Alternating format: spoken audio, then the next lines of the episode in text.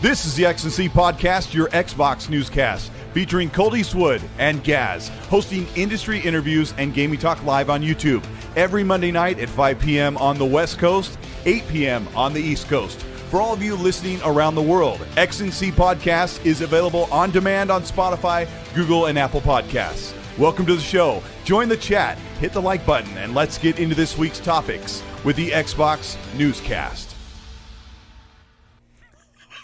Hi, I'm Daniel, founder of Pretty Litter. Did you know cats tend to hide symptoms of sickness and pain? I learned this the hard way after losing my cat, Gingy. So I created Pretty Litter, a health monitoring litter that helps detect early signs of illness by changing colors, saving you money and potentially your cat's life. Pretty Litter is veterinarian developed, and it's the easiest way to keep tabs on your fur baby's health right at home. Go to prettylitter.com and use code SPOTIFY for 20% off your first order and a free cat toy. Terms and conditions apply. See site for details.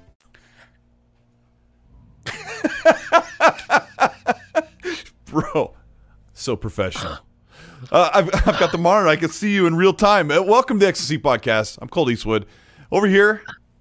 No, over here. This is Gaz. Yeah, welcome to the show. This is uh, episode 78. And Gaz, it's so good to have you back. You've been gone for three weeks.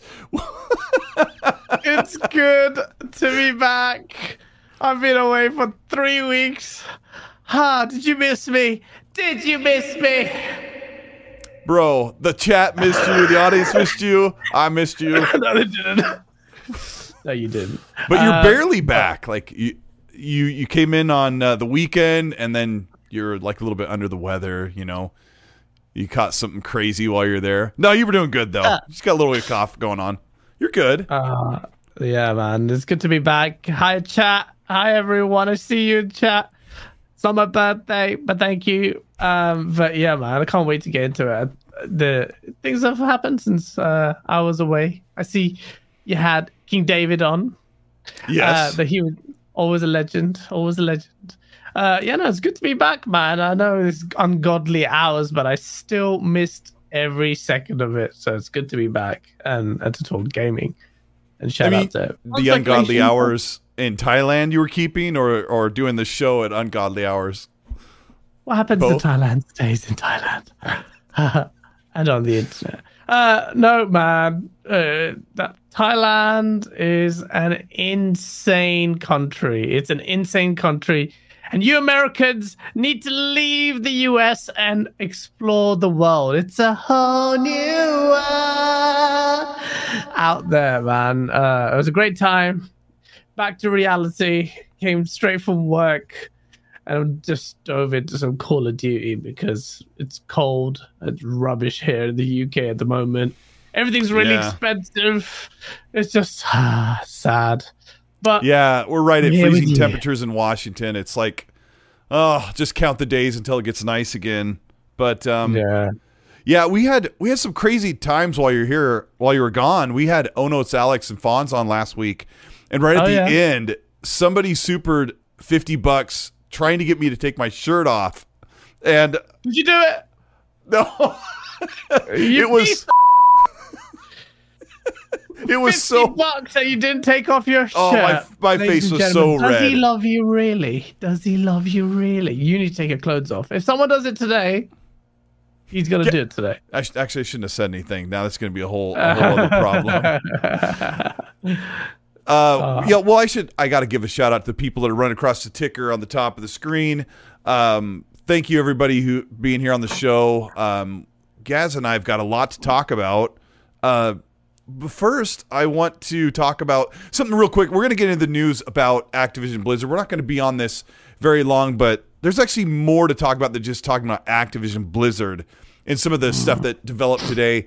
But I want to start off by talking about this whole Twitter thing briefly because everybody thinks maybe the ship's going down. People are jumping onto like any social media platform, guys, that could be invented like on a whim. We're all just ready to give our personal information to any app we can download off our phone. But what do you think's going on with this? I've got some insight into Elon Musk.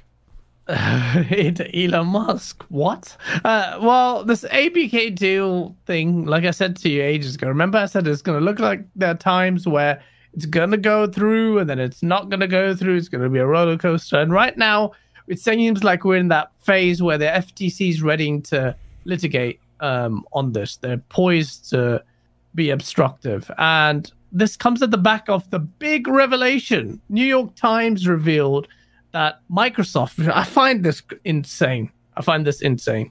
Microsoft has offered Sony to have Call of Duty for 10 years. Remember when Jim Ryan came out and said three years? They only offered three years. Oh it, my gosh. It's like three ends. years is not enough. That's not adequate. That's not adequate. After well, I mean, he goes, uh, uh, uh. Uh, Phil Spencer. That's not. Three years isn't adequate. yeah, he does kind of sound like that. So uh, it's just not. And what now? What now? Because it's for a whole decade after the contract ends. That's a very long time in terms of contracts of this kind of nature for this kind of deal. That's over a gen. Like Sony has a decade.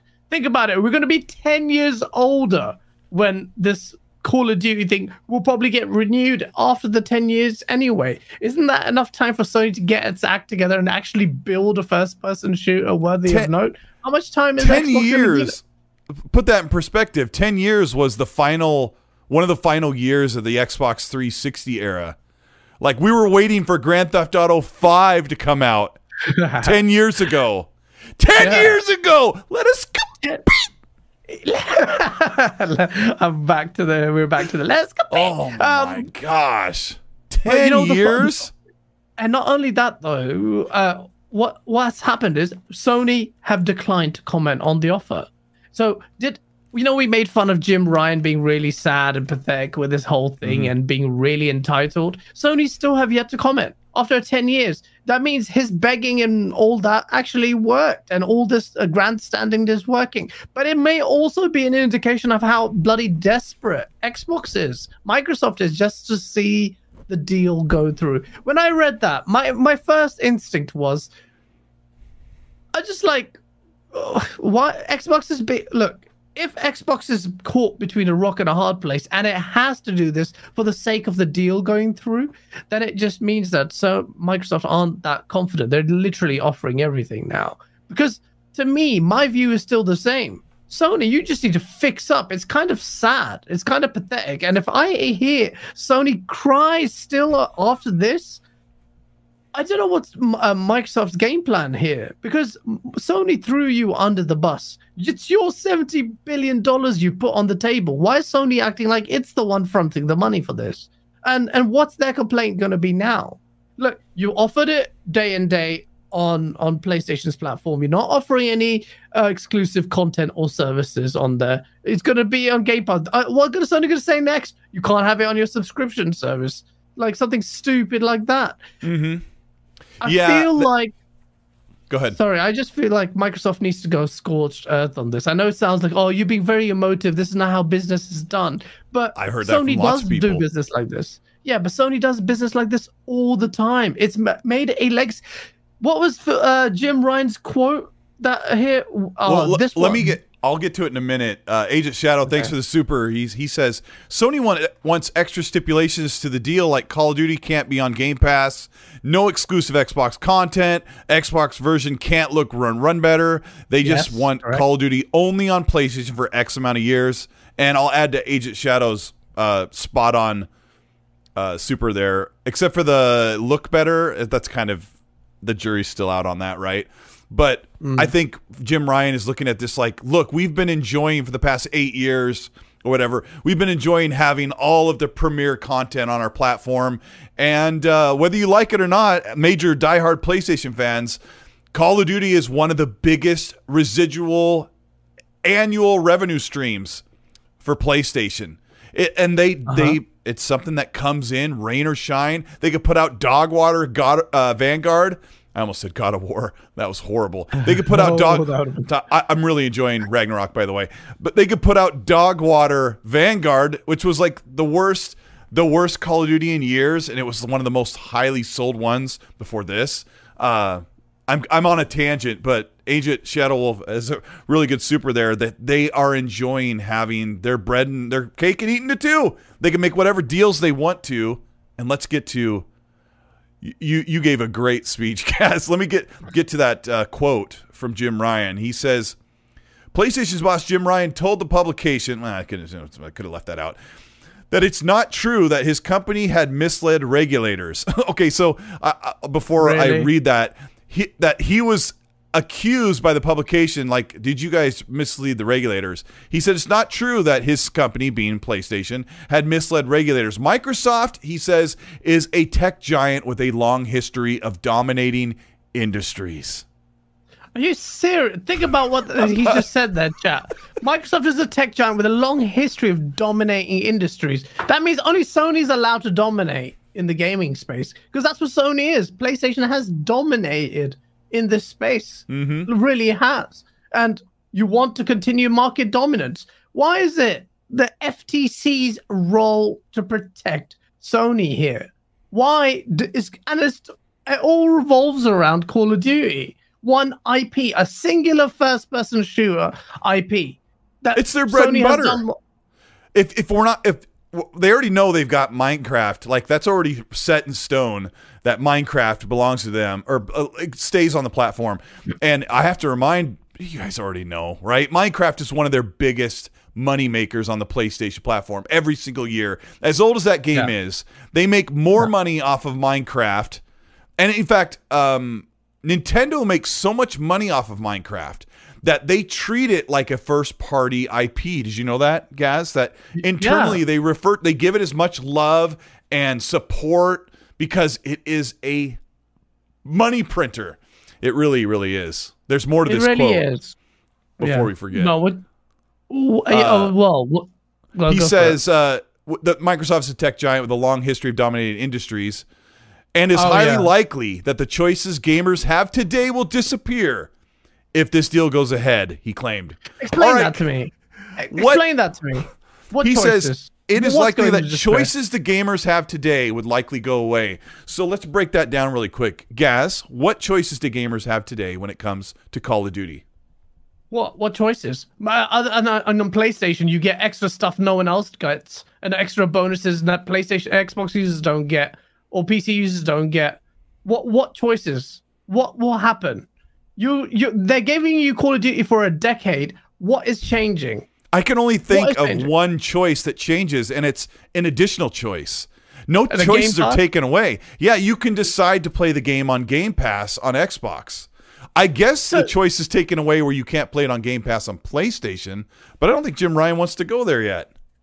I mean, they, they don't even believe in their own sub service for that stuff that they say is unsustainable for big AAA. So I'm sure they've shot themselves in the foot with that argument. But if you talk to Phil Spencer, uh, Colt, what would you do if you're Phil? Like, am I the only one who's a bit kind of fed up with? I, I know it's complicated. I know it seems like Microsoft may is not that confident that it's offering this insane incentive for a decade. But am I the only one that chat? Let me know if I'm being a little bit emotive here. But if I'm Phil Spencer and I'm like, we've done business in this space for a while, we've tolerated your nonsense for ages. Crossplay that was resoundingly good for gamers. Who was it? Mike uh, Sony that was being so obstructive that it had to be forced by Fortnite and the law Epic lawsuit to. They had to relent. sneak it in. Remember one? I don't remember who the platform was. Them sneak, dragging, and kicking. They said it on and, your, uh, ACG was talking about it on your show on Saturday. Go check out Go Live uh, from the 19th or whatever. Uh, ACG brought up a game developer that accidentally turned it on. I forgot all no, about that. Yeah. yeah. Was it yeah, epic? It We're like, whoops, we turned on crossplay. I, I don't know how that happened. That. And it pushed exactly. Sony into stop saying, it's about the children. uh, remember that? Thank you for reminding me. Jim Ryan said, "Well, what about the children?" And we're like, "Well, hold on. Nintendo are the most child, like child-friendly platform there." And he goes, mm-hmm. "Oh yeah." And that's exactly how that conversation went down. Sony have been so. The only way Sony are pro-consumer now is that they deliver exclusive first-party titles that hit that hit well, and everything else they falter badly. Everything. So I'm I'm just if I'm Microsoft, I just want Phil Spencer and company to have a bit of like a bit of a more retaliatory attitude to this. But if they're going to be nice now for the sake of being nice here, then they need to have a game plan. Why? Why should they be Yeah. nice with these compet- uh, competitors? Okay, who let's- routinely take the piss with them. Let, let's go back to June of 2022. I think it was uh, somewhere around there when, forget the month. But Phil said, we plan to keep Call of Duty on PlayStation. Like they said, we want to buy Activision. That was that first news. And then, like, I think a day later, or the same day that, I think it was the day that the, uh, they got a call from Mike from Sony, right? They're like, PlayStation, you know, like, is my girlfriend in there? You know, like, I think when they come to the party, hey, is my is my girlfriend in there? And um, Phil, the other day we were, uh, we're going to talk about a game here in a minute after we get off this subject, but uh, Gaz's cough was going crazy. We were laughing so hard. Anyway, um, Oh yeah. the first thing Phil said was, "We plan to keep Call of Duty on PlayStation," and then it just kind of kept going. Yes, we want to. We we intend to keep Call of Duty on PlayStation for at least three years, and then they're talking behind the scenes because we have to remember, right, guys? Phil doesn't get to say what he exactly plans to do with Activision. He doesn't own them yet, and it's going through regulatory process. So now we just recently heard that they want to keep Call of Duty on PlayStation for 10 years, like we talked about at the beginning of the show, which, like the chat so smartly pointed out, you're talking like on the PS6, on the Xbox uh, 720 What? Series 2 What or whatever. this? Why? Why? Why? It's why is Microsoft? Microsoft. Well, let me get to this. Are so weak. I- have to get to this. Like you, you were you were setting it up perfectly. Like, why? When is Phil going to say, you know what? What the crap? You know, he doesn't swear, right? Seriously. What the poo? Like, He does. He does swear. Uh, I'm trying to think yeah. of an example where you just keep offering and offering, and someone's like, "No, not good enough. No, it's not good enough." And you're and you don't need to off extend this olive branch, right? They there's no reason to, other than the bean counters at Microsoft said, "Look, just leave it on PlayStation. We're we'll make this much money if you do." Yeah. And uh, like, remember we said on the show like two months ago, the bean counter said we'll make this much money if we keep it on PlayStation. We'll make it off the PlayStation fans, or we'll make this much money by being exclusive to Game Pass or exclusive to Xbox or something, right? Like which one? And like, ah, we've done the math. I, just let's just make the money off the PlayStation. I don't And Jim Ryan's sitting there be- saying it's not good enough. Yeah, but I, what I don't want, look, it, it seems like it may well be the case that Microsoft's, if you take their statements at face value, they said it doesn't make any sense. Anyway, uh, it's only profitable if it remains on PlayStation. If that's the case, 10 years means nothing. That's, that's fine. We'll let them have it. They'll, we, we get paid royalties for it. All of that, we make our money. We've still got a whole slate of other IPs that still remain exclusive. That Call of Duty is taking the limelight. Let it soak in all the limelight. The the, the rest of the these big IPs that you know Activision Blizzard King, well Activision Blizzard own. That's going to Yeah. be good. But in the back of their mind, in my opinion, Phil Spencer needs to be, and everyone, Phil Spencer and company, all of them need to be thinking, well, hold on, no, you come out and Jim Ryan's publicly like slated them. This is a company that has routinely engaged in timed exclusivity content. It's been hostile in making sure it maintains its market dominance. That's what Sony has been routinely aggressively hostile. But what I don't want my, Microsoft to do, uh, Phil Spencer, to be really kumbaya about this whole thing and then just keep relenting here. They need to have a, a game plan. Their mindset should be okay. You know what? Let them have Call of Duty. We'll give it to them for ten years. But now we're going to set a set a set an example. When this deal goes through, we are going to be very aggressive in the manner in which we maintain exclusive content. I want. Oh, I- like a- um, like Xbox will will continue to sell it on PlayStation, but we're getting the map packs first. We're getting No, the no, no, no, no, no. Forget Call of Duty. Forget Call of Duty. That's it. They've made it very clear. If they're anything beyond just giving that game day and day out on PlayStation and no other incentive, that's that's nonsense. Already, it's a massive win for Xbox if it just comes on Game Pass. That alone is huge. That markets get uh, markets uh, Game Pass and Call of Duty for Microsoft massively. Remember, you still got World of Warcraft. You still got Diablo. Imagine Yeah. Diablo on Game Pass. Diablo is huge. When it comes out next year, it's not going to work for about 48 hours because so many people are going to be trying to get on. And if that's on Game Pass, if the deal goes through by then, I don't know. It seems like a bit sketchy because of FTC They're- readying itself they're super close. They're super close. They're hoping Yeah. timing works out. And and I think Diablo, Call of Duty, and maybe one other game will remain multi-plat. And like you said, guys, I don't think they can lose. Just being on Game Pass or just even yeah. if it's not exclusive, they get more of that uh, profit margin from those games. Yeah, but because I'd still be pissed. I'll be still be pissed if I was Microsoft because Sony, the way it's behaved with this, and the way is this Jim Ryan schlepping it out, flying to Brussels, being really obstructive, talking to that guy that said my PlayStation, it's my oh, PlayStation. Oh my god, I was on holiday when that happened. It's like my PlayStation. I'm thinking, oh my god, what am I reading here? It's become a bit of a, a laugh. Even uh, Hoeg's law was like, really, really, mm-hmm. this is a statement that you think was appropriate to make as someone. And and it turns out he he he worked with the regulators for a long time. It's been there long like 15 time. years. Let me grab some supers yeah, that that go with this. Uh, Assassin, Gaz, I love you, bro. I'm so I'm so glad we're here to talk about this stuff. Uh, Assassin says, I agree with Gaz. Microsoft has been absolutely more than fair that with re- Sony regarding Call of Duty. It's time for Microsoft to finally fight with both hands untied. Yeah. Absolutely, I'm pissed off at Microsoft. I, I know it's complicated, but are, I are they? Want are they? Is the kumbaya coming from? We don't want to.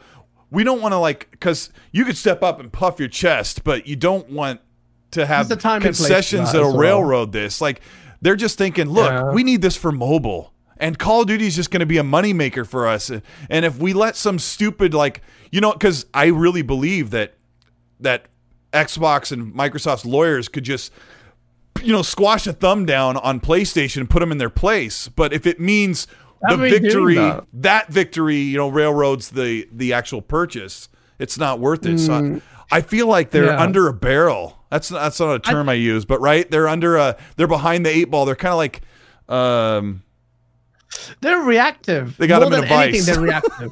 if Jim Ryan is telling the truth and it was only three years, and now from his crying and posturing, he's met, turned that 10 years? Dude, that guy has already earned his dude. When a British guy says dude, you know it's really bad. Uh, but they turned it to 10 years. It's worked. It's worked incredibly that, that he's managed to do that. I, I think it's so. Michael, I'm sorry. Go ahead. So what? What are you going to swear? I just say think it's so swear. bold to say, hey, we want it for 10 years. Call of Duty's been going for a long time wouldn't you be like? Well, I guess they have PlayStation has nothing to lose. Like if Call of Duty starts teetering down and goes out of favor and becomes less popular in six or eight years, they don't have anything oh, to lose. All they just, all they all PlayStation has to do at this point, they don't have to spend a dime. All they have to do is this. We want it for 10 years. That's not adequate. We want it longer. And it's not their nuts that are in a vice. It's Microsoft, it's Xbox, it's Activision. They're the ones that have all everything to lose by bending a knee to PlayStation. Let me read Hargeet Chani is Hargeet Chani's so smart. He said, Thank you, Hargeet. He says Microsoft and Activision should do the opposite. Guarantee that COD will not be made for 10 years. What? not make the game? He said, let's see how the entire gaming industry folds because this one game isn't around. Yeah. And he goes, give me a break. And I can hear his yes. voice. Yes, exactly. rela- react to Hargeet's craziness. I love it. Uh, uh, Hargeet is right in the spirit of what he's saying. He's being facetious there, but instead, mm-hmm. like, it's one game. It's one game in a sea of games. It's a very big game. It's a force, absolutely, but it's one game in one genre. Nintendo does very well without Call of Duty. Splatoon 3 is selling gangbusters. Here you go. Here's an example of making a uh, a shooter online shooter on Nintendo that does really well. Sony, you bought Bungie. Why don't you put your money to good use and actually get them to build a good exclusive game? Forget the independence. Keep them exclusive. It's it kills.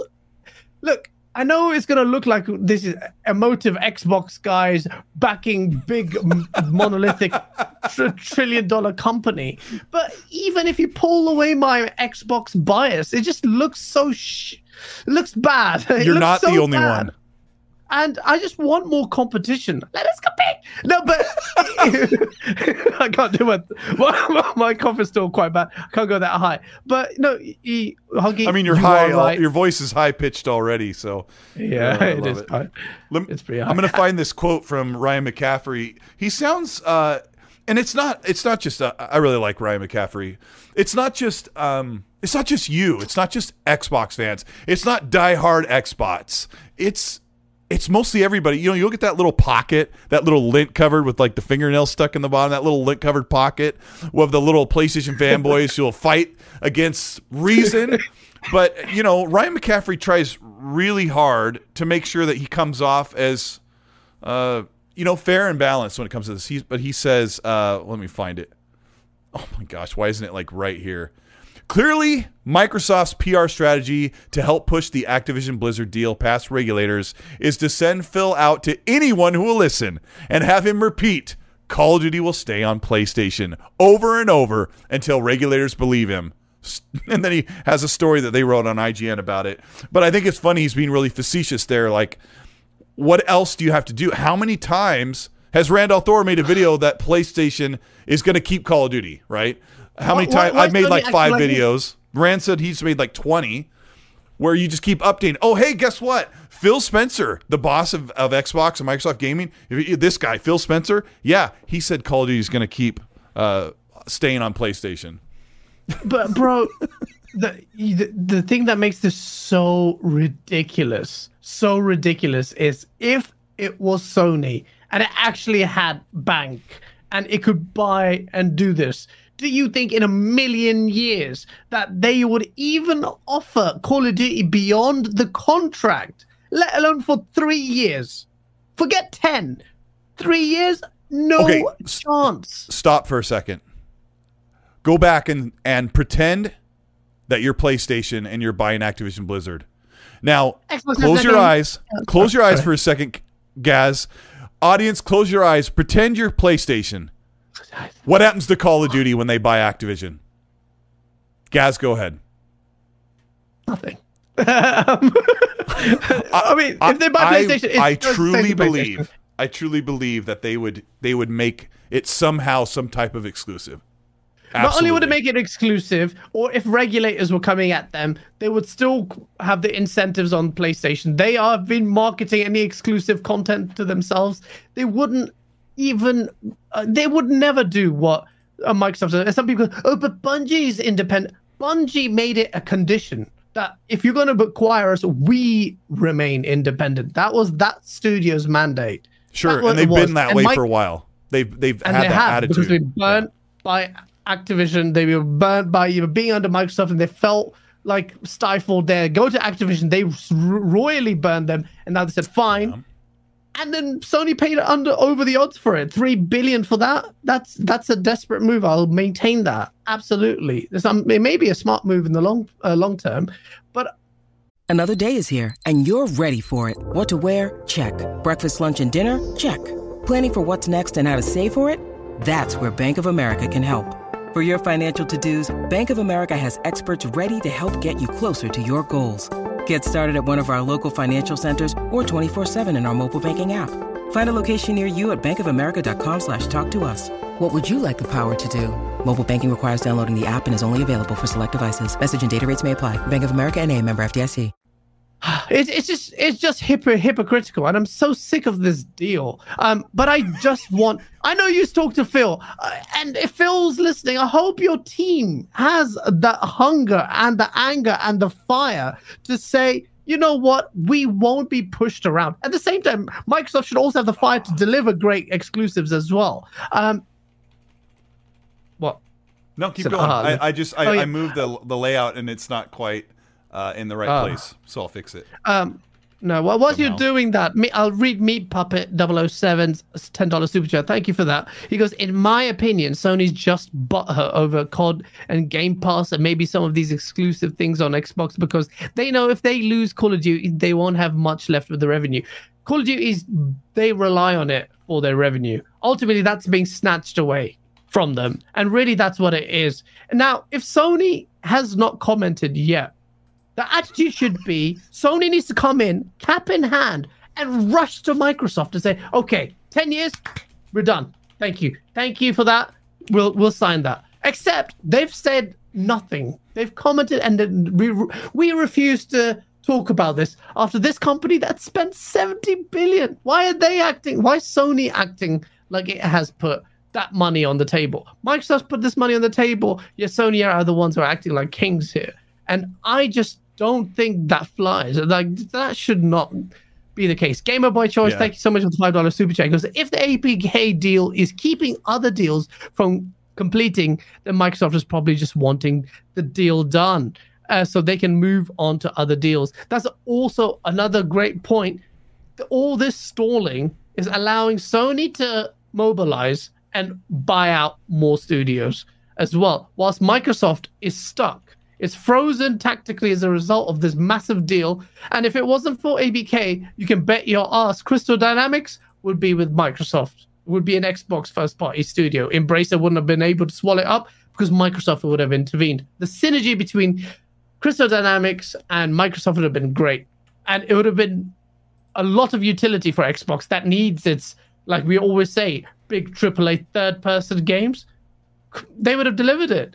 And that's the thing that as it, as it stalls, Microsoft risks losing opportunities like that. So mm-hmm it's it's it's it is in the interest. They really need to get it done. Diablo, Diablo needs to be on Game Pass. When is that coming out? March or something? March. Like, yeah, March. Yeah. Well, you know that would that will add pressure on Microsoft because Diablo being on Game Pass would be astronomical. Diablo is going to be huge either way. I mean, they want it. They want it at launch. I think at this point they just hope that everything lines up. Otherwise, I think it'll go to Game Pass as soon as it can. Um, hey, if yeah. you're enjoying the show, oh my gosh, right as that Reaper comes in, we have 666 people watching the show. Hit the like button if you'd like Gaz and I to move on from the ABK thing. I've got a couple more supers, I think. Uh, you left with Gamer by Choice. We got Agent Shadow Wolf. It says Sony has a lot of exclusive shooters they could use, like Resistance, Killzone, SOCOM, and yet they're not using them. Sony should be trying to be competitive versus COD.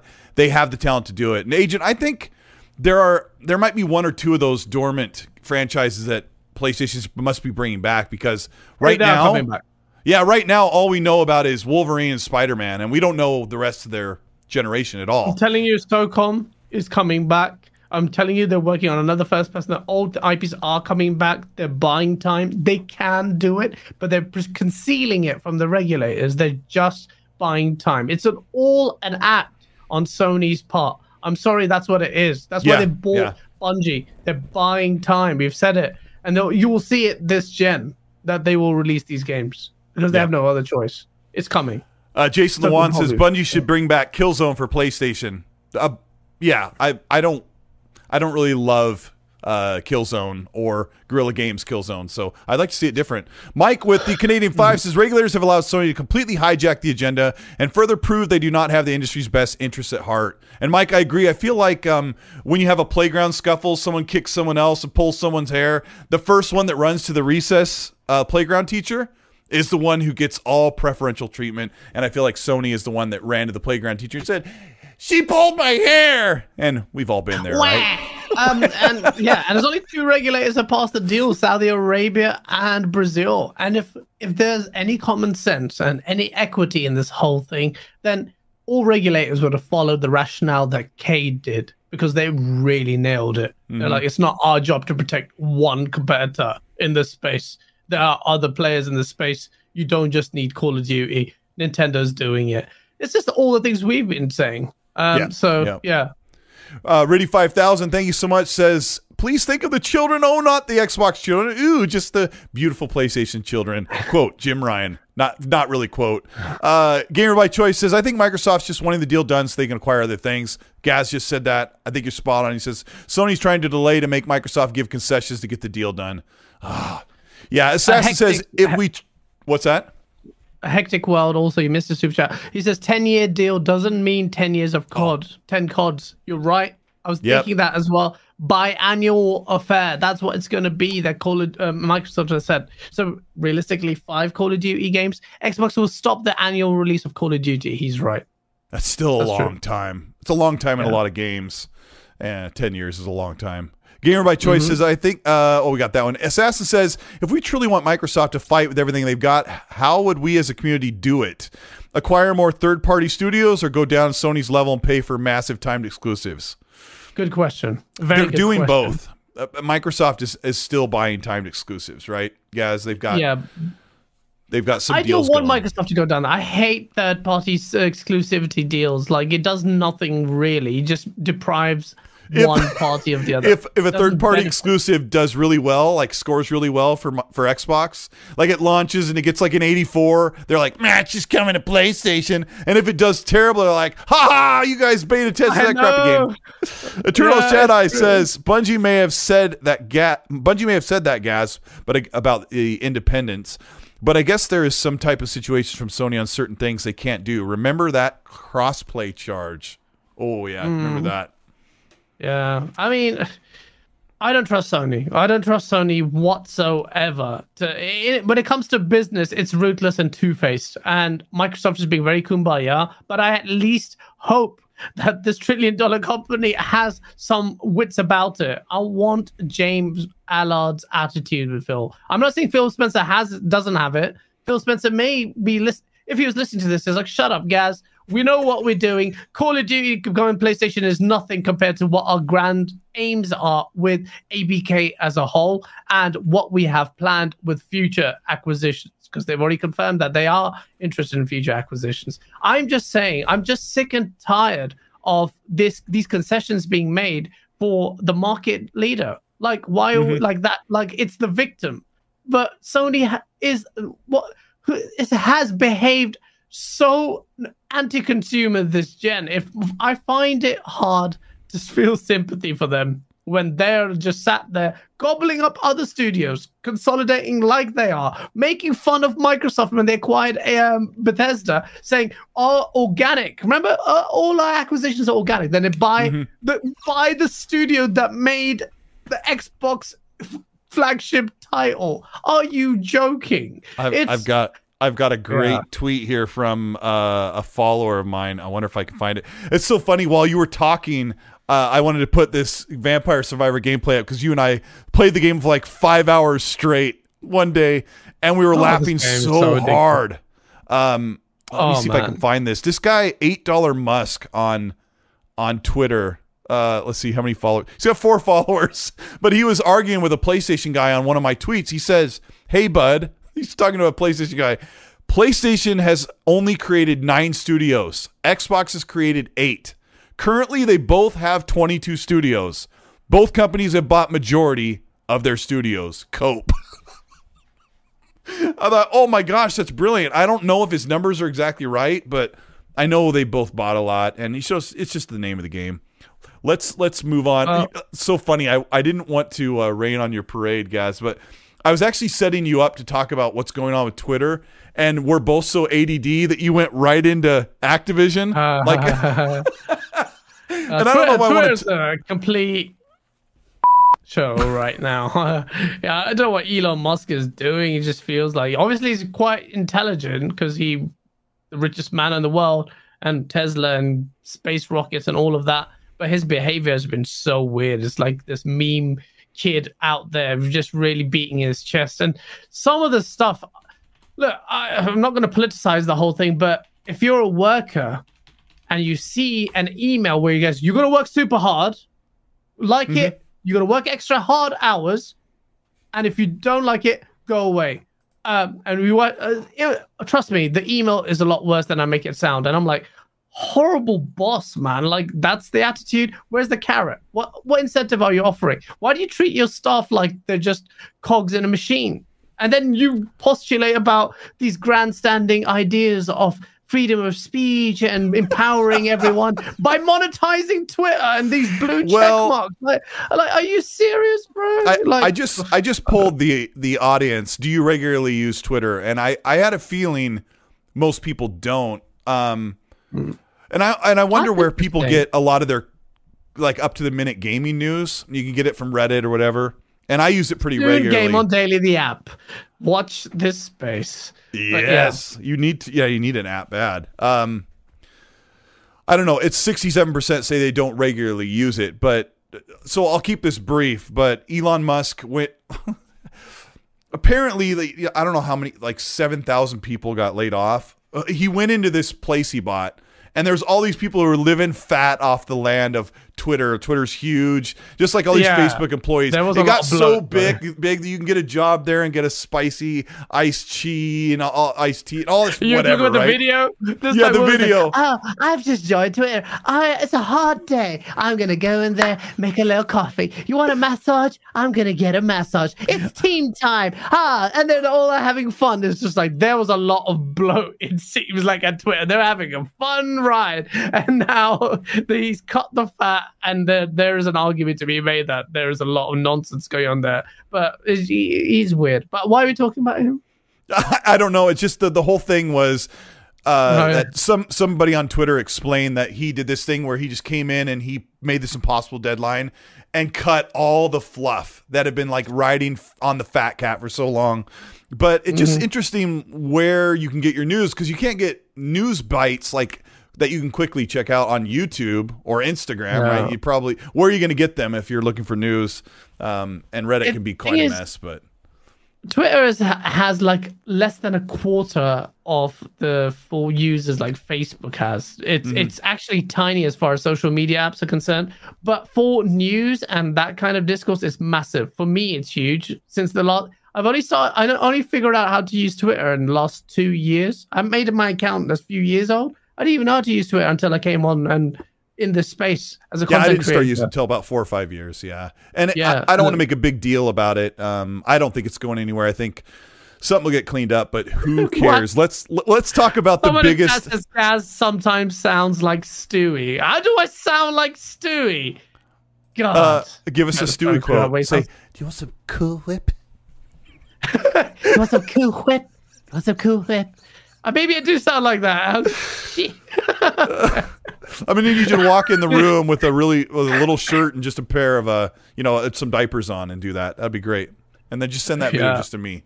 All right. Yeah. Uh, um, let's talk about the biggest L that was ever found upon the land. An L that was brought, that came out of a, from a shining scimitar. An L of, of epic proportions of the Unreal Engine 5.1. We, you and I have been talking on this show for quite a while about are we looking into 30 FPS? What's going on with the consoles? We're not even using the power. We're all doomed. No games are they're going to drop the Series S. Uh, Gaz, what happened just a few days ago with that? Uh, You remember? Yeah, so, yeah, I do remember. It's just some people um, have been uh, on this whole Series S is really underpowered. Series S is holding next gen back. Some devs have espoused that it's doing that, and we've had multiple developers like s- say what they have in support of it. I've talked about this before. Digital Foundry did a really good piece with their podcast. They talked about this very topic and um, Unreal Engine. Like so, the big testing, uh, like the litmus test for the Series S and its future sustainability as a next gen piece of hardware or current gen hardware is its ability to handle Unreal Engine 5 uh, and those games. And a lot of people were saying, well, you can't can't run a UE5. That's the big test. Uh, or that well at 60 frames. It's all going to be relegated to 30 frames. But Unreal uh, have come out and said, no, we're working on what is it? 5.1? Five point one. Yeah. And they said they are working on it, and all consoles will support 60 FPS, or they're going to do that, including the Series S. They're going to I'm- be work, working on what is it? They're working on uh, a tool set that's or just developing the that engine so it does 60 frames on consoles. I personally could- was still yeah. a bit concerned about that because Unreal Engine 5 does eat a lot, and those games look intense. And I will say this. I don't mind the 30 frames. I will always laugh at console guys who have recently been emboldened by the 60 FPS revelation. Yeah, Colt, don't do the face. Don't do the face. Why why are console gamers so now all got their monocle oh no, is that uh, is that 30 frames? I'm not going to touch that. I'm like, you touched that for bloody three console gens. Why are you guys so bold? When I was going to move to PC because it was 60 frames, everyone was like, "Uh, who cares? It's all about that- res. Is that 30 frames? Is that 30 frames? I will try Stewie Family Guy quotes. That guy has now put that in my head. Um, okay, so there there is a there is a little bit to unpack with that because you know, of course, your knee jerk reaction is to get a little bit. Um, I'm I'm searching up that thing. Your knee jerk reaction is to get worried about what's going to happen. Do you? Let's talk about nanites. Nanites is supposed to be that super impressive, like millions and millions of polygons. The the girl in the demo walks in this cave and there's like hu- excuse that me, demo, yeah. hundreds of statues with ornate objects all over the shields and the armor. Mm. And she walks through there and they pause it and they're like, this is made up of millions of pixels. That's really, really intensive to do. And they're able to form different, you know, environments. This engine, yeah. Unreal Engine 5.1, shows that.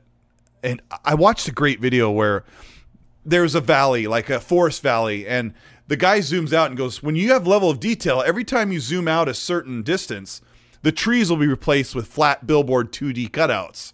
Because from afar, they look great. And then when you zoom in or you get closer, they dissolve, they cross dissolve into the higher detailed 3D model. Then when you get really close, it cross blur dissolves into the really nice looking trees.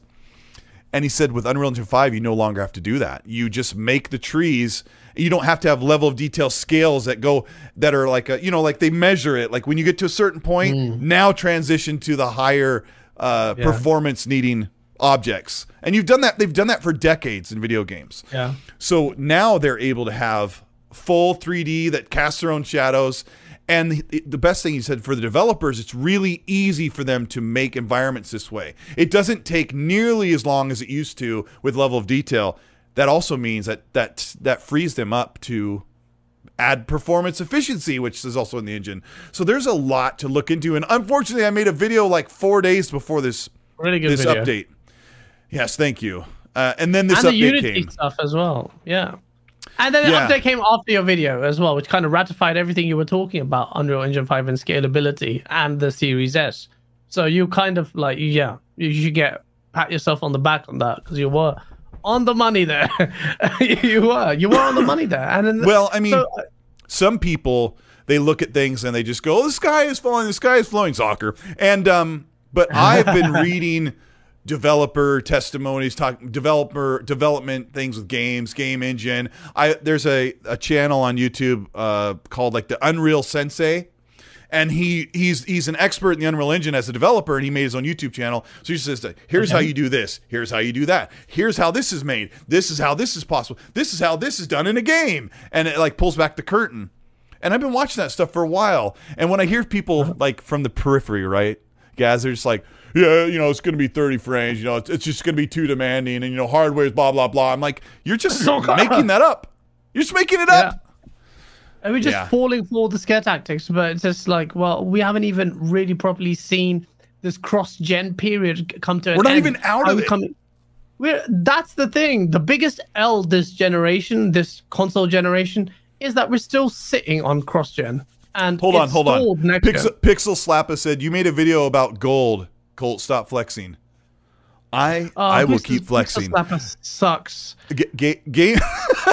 he, He, does. just crap messages. He just so just crap messages. I also- I also said- You know, this is my favorite one. I didn't say this publicly because uh, it never came up, but everyone always gets me about. You said Dying Light Two is going to be exclusive. You said Dying Light Oh, Two the is going to be exclusive. It's like, yeah, I did in 2020, right? Yeah, I, I Yeah. did. And then the next week, I made another video where I explained how that rumor was was debunked completely. And and but people are like, but I but I have a screenshot of the thumbnail and I keep it in my breast pocket because I'm Pixel Slapper. No, I'm just kidding. Yeah. Uh, but here's the best part, guys. I also have four videos or three videos saying Dead Island 2 is coming this year or next year. And no one says anything about that because Dead Island 2 never came and it never came and it never now now it's finally coming and I'm like 2 years too late. No one cares about that cuz they're like, "Oh, but the console wars says, you know, you said uh, games with gold will be free." And uh, that's what Xbox wants to do. They're just not even there yet. And uh, I hate that they're not there yet. They need to be there. Yeah. I'm sorry I interrupted you. Let me let me grab a super. I, I let me ask you first while I get ready to read this. How dank is Vampire Survivor? Look, someone in chat, I saw you say like this game looks rubbish. Wait till you play it. I will show you the screen. Oh, I don't know if it's a bit. It is serotonin at 8 Uh, bits. I, I have played it. Well, mates who have said it. I, want to show you my WhatsApp message because if I didn't have epilepsy before, I do now. It's too addictive. Like my mate who plays on everything, really, he didn't know about. Yeah, he's PC gamer predominantly. He played my mate Dean. He's just like, Wait, what is who this? said Everyone who said chat- this is rubbish?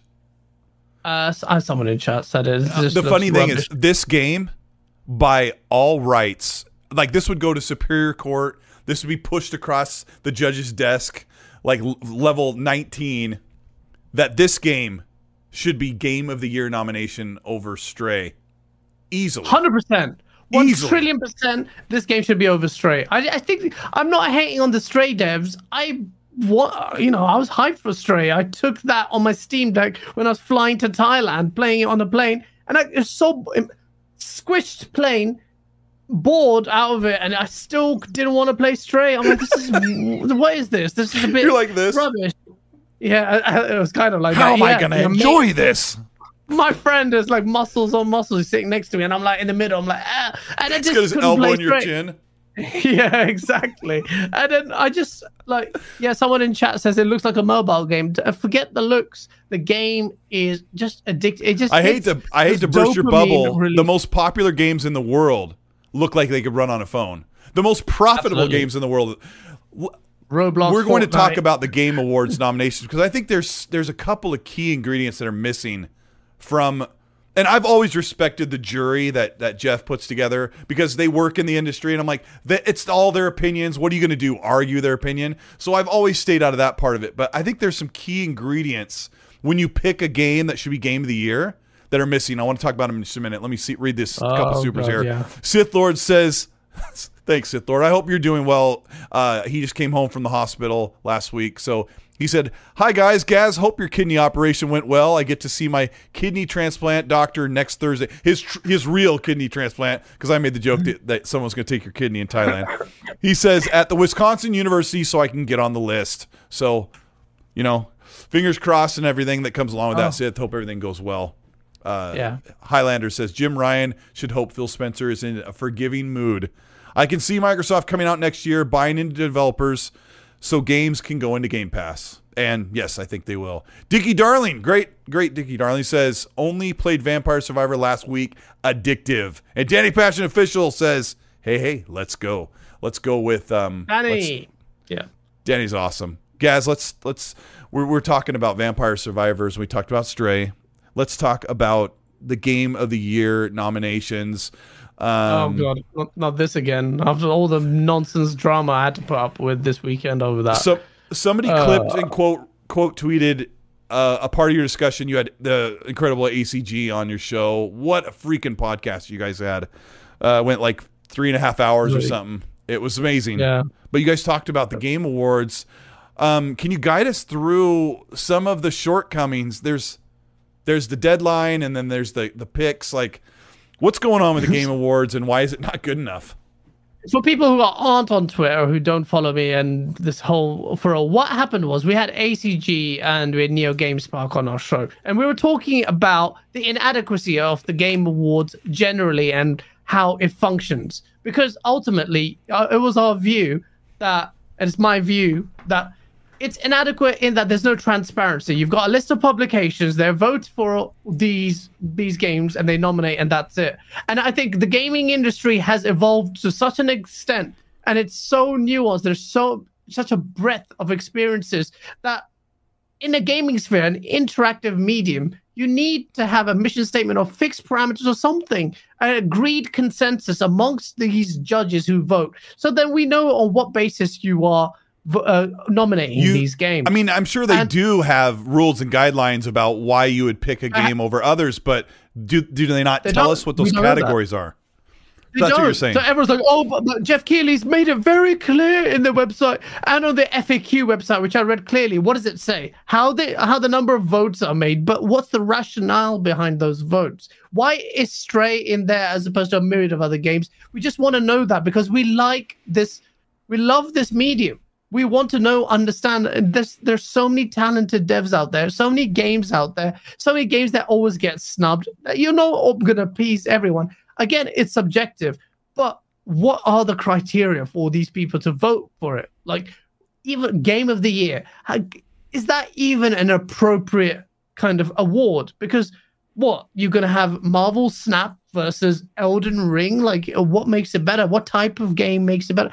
There were so many discussions. It was such a nuanced chat, maybe existential, really, on on on th- a topic like this. I but talked to I talked to somebody on, that was on the panel about that, and they said that um that they shouldn't be picking a game of the year. They need to highlight a certain amount of games each year. And I thought that was really weird coming from someone who had voted and put in their opinion and their key votes for a set amount of games. Um, it's just a discussion because I'm fine with them picking what is the best game overall, but I, I, I just not, think I, I just think it's it's not the game awards for me is all about the announcements. If I we can yes. bear through the all the ad adverts and sponsorship, uh, it's really just the new announcements because ultimately, like whatever the Gamer awards decide is game of the year, it doesn't change my opinion on what is my favorite game that year. Ultimately, it doesn't change that for all of us. Sure. But with that prestige, the show has prestige, it has weight. So there's an opportunity to really add some credibility there by making it very abundantly clear. Every nominee uh, or judge, sorry, in a nomination has to assess what is game of the year, for instance, based Paris. on Paris said on... game of the year is the opposite of whatever Gaz wants it to be. But what is it going to be? Paris, substantiate your view because I saw his little nonsense tweet on Twitter. I'll tell you what it is because someone actually DM'd it to me. Because look at this tweet. Here it is. I've got it here. This is a screenshot in a DM. Uh, because he disagrees with um, uh, Jeremy Penter. He goes, "It's so Jer- uh, ACG Jeremy Penter. He said it's corrupt, and the my interpretation of his word corrupt is the systematically corrupt, not that Geoff Keighley's corrupt and he's handing money yeah, over and he there said and he said that dishonest. he doesn't believe the jury is corrupt. Yeah, he he clarified yeah. that. But go ahead. He says systematically it's corrupt because you've got X number of people. There's no transparency. They vote for these publications and boom, boom, boom, done. And there are no set parameters. Paris Lilly then replies, "It's not corrupt, and I respect Jeremy's opinion, but we disagree on this one. My advice is." To treat the TGAs as a celebration of all games. Kumbaya, kumbaya. What does that mean? And the people who make them, the nominations and winners will always be subjective. Yes, Paris. Yes, it's always subjective. But what precludes us in this space to having a fixed fixed set of ideals so everyone can agree on them and have a invigorate discussion about all right what because we postulated on impact. That's a good metric to assess. Yes, uh, let, whether or not. Let, let's talk about impact for a moment because everyone's wondering is it's going to be Elden Ring or it's going to be God of War Ragnarok, and then after God of War Ragnarok comes out, some of these uh, pass the reviews, right? Um, some of these opinions from fans are like, uh, you know, it's really, really good. It looks great. Because uh, I would, I would, I'm right there the best part of God of War Ragnarok is everything that the characters say, the presentation in which they say it, and the slow times when you're walking and you're getting exposition is really great. But then the pacing's way off. So you hear some of these complaints. But the impact, like that has to have such a strong weight Even on impact is on tricky a game of the year well. because I remember last year Paris said uh, Death's Door is one of his at, at that point, that was his game of the year. And I, I know where he's coming from because when you play the game, you're like, this is really great. And everyone was talking about this little game that took people by surprise. And I feel like sometimes the game yeah. of the year is not the game that took you by surprise or had a major impact. Um, some of these things aren't weighing in properly. Like you said, we don't know what the criteria are that they vote on. And I think that Geoff has been really good at being transparent. Here's the jury here's um the deadline, man. right? Bro, bro, these are the basic components of what it is. He says, "Oh, this is how the jury's picked. Some of them get press releases of games, some don't, and that's how they make a vote on it." Uh, uh, okay, fine. That's a very basic very basic approach Yeah. to it. I'm just saying you come and elevate it in this elevated space. You've finally got the prestige of this great show. Respect. I'm not crapping on Geoff Keighley. I like the Game mm-hmm. Award shows. It's I just- love the show. Yeah. but gaming is so deep like there's so much there how can you assess impact now when you're talking about god of war and elden ring those two are the front runners for game of the year Sure. one of the, these games is going to win i'm not going to say which i personally with having played but i am enjoying i love god of war ragnarok i'm kind of hooked on that but at the same time if i assess what elden ring did for the industry this year for the gaming space this year. I have never seen a game that was relegated was once, and it sounds silly to say this now, a niche game or niche genre Sure. Yeah. pushed up to the masses. It it was that watershed moment. It made devs rethink about game design, about ha- excessive hand holding versus offering this blank canvas in an open world, so much content and so much diversity, the lack of hand holding, just pure art. That's what Elden Ring is. But I don't think God of War Ragnarok is doing that. I, despite the fact that it's an excellent game, I'm playing it already, uh, about ten hours in or whatever, and I'm loving it. And the fact that it's 35 hours for the core story, I love what Sony have done, Santa Studio Santa Monica have done with God of War Ragnarok. They deserve the credit for that. Xbox, fix your shit because you need games like that. But impact, you have to be. This is what uh, Paris. You missed the show. This is what when he said corrupt. Don't take it at face value and say, "Oh, you know, bloody what's his name? Geoff Keighley's corrupt," or there's something uh, like uh, horrible or dishonest or something maniacal going on there. He was talking about systematically seems corrupt because there's so much to gaming, and these game awards don't tackle that in assessing what really deserves to be game. We even agreed that a Game of the Year award was a bit redundant because you have genre of all these different genres. Also, even by its own accord, how is Sifu a fighting game? What? Oh, why right, is that in yeah. that category? Like, there's so, look, Geoff Keighley has to find his feet. No one is infallible, but there's. I went back to my podcast last year just because people were like, "Oh, you didn't have any complaints last year," and I'm thinking, "Are you joking? We had so many complaints last year, including why is Forza not nominated because it's just a racer." I went back to my podcast and I said, "Look, there's always going to be controversy with the game awards because it's subjective in nature, and next year you're going to see the controversy, and lo and behold, here we are." But if Je- if Geoff Keighley's not going to do it, I, someone else will do it. Why is it not in December? Why isn't January to December? Because Well, I talked. advertising. I talked to him about that on his Spaces last year. and he and he said said- He said advertising drives uh it it it fuels the show. Like they he doesn't have the show if he doesn't have the advertisers and uh you're not going to do it in January, February when advertising revenue for everyone in the industry is down. Like it could essentially cut your revenue in half. But here's the problem with the deadline. Uh, Yeah. The problem with the deadline, guys, is Forza Horizon 5 made the deadline, but the jury had already cast their votes in. And they were perfectly allowed to go back, pull one of their games, and add in Forza Horizon 5 if they felt like it deserved to be there. Oh, this is a great moment. If I right give them the Fallout. benefit of the doubt, I'll give them the benefit of the doubt, and maybe they didn't do it because they just simply don't see races as something that inhabit that. Sure, space. sure. And I, I, and I don't think it. that. I don't think a, even how great her the Forza Horizon series is. It just doesn't feel like a game of the year game for like the world. For me, it might be. When I look back at 2018, I really liked God of War, but I loved Spider Man, and I really loved Red Dead Redemption 2. And probably Red Dead Redemption 2 had the most impact on me visually, uh, gameplay, story, um, emotionally, and just everything that the game did. That should be game of the year, right? But it went to God of War. Um, but then again, I would if I was on the jury, I might have put a vote way up on Forza Horizon 4 because I played like three, four hundred hours of it, and it never stopped giving me uh, happiness playing the game. But I don't. Yeah. I wonder sometimes if the jury um, just thinks, ah, what is the world? You know, I need to make my votes. What does the the world think deserves? What is the jury thinking?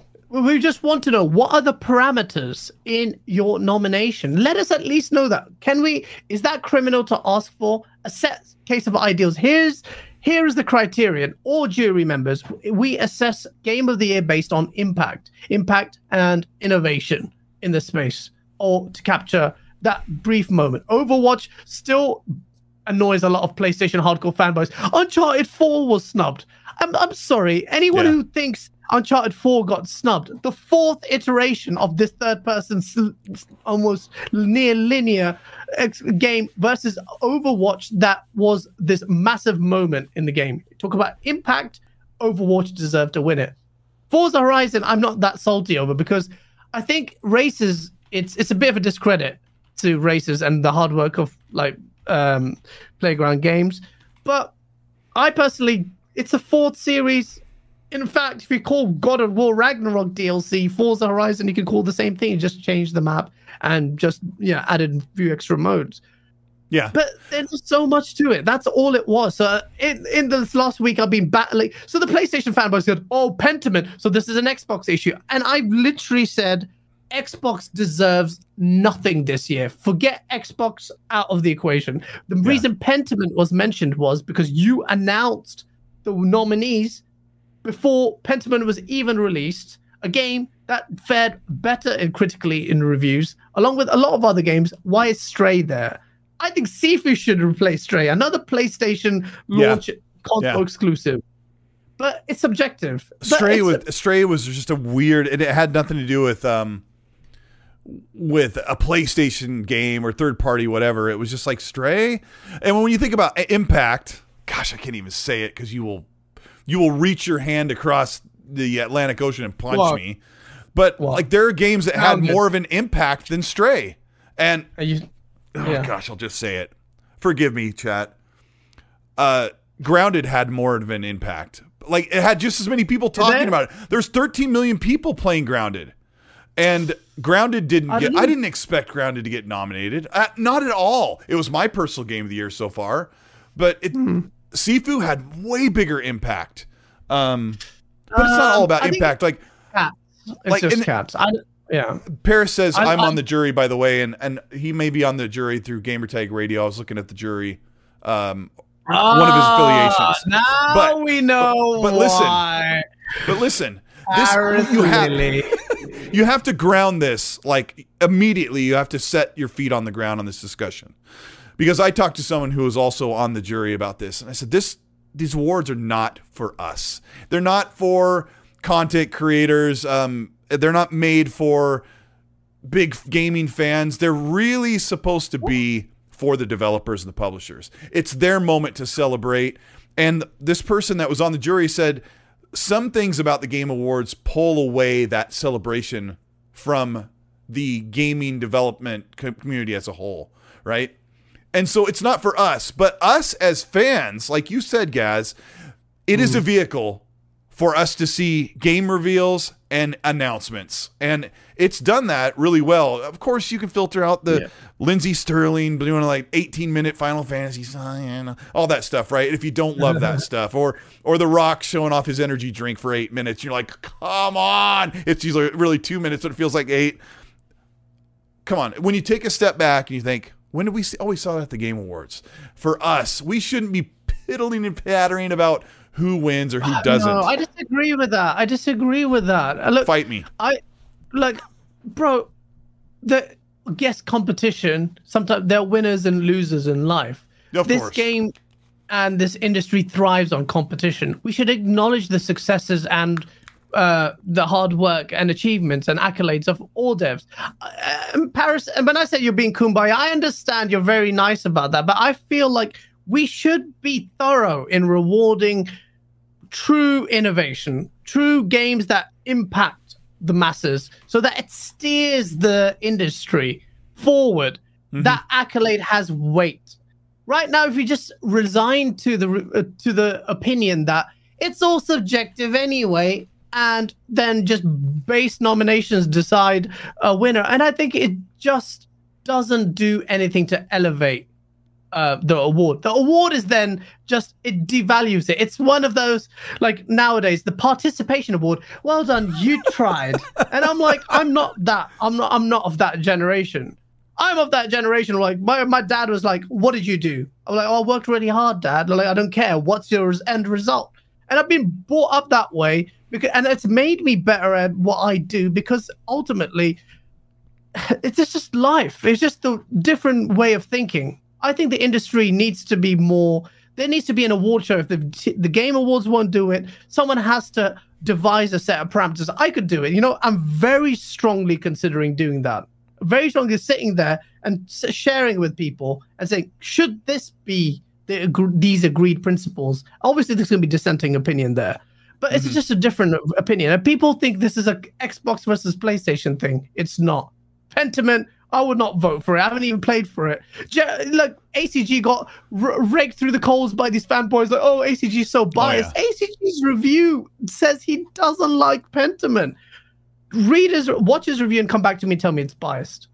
Yeah, no, but, he's not. He's yeah, not biased at all. It's, it's, it's just passionate about it. I don't want to discredit anyone. Paris, I'm not having a go at you at it. I just disagree a lot of the times with the manner in which you come at it because you're very nice about things I just, but the world isn't nice. And I like a little bit of comp- competition, a little bit of fire. I don't think Paris it, voted for Stray.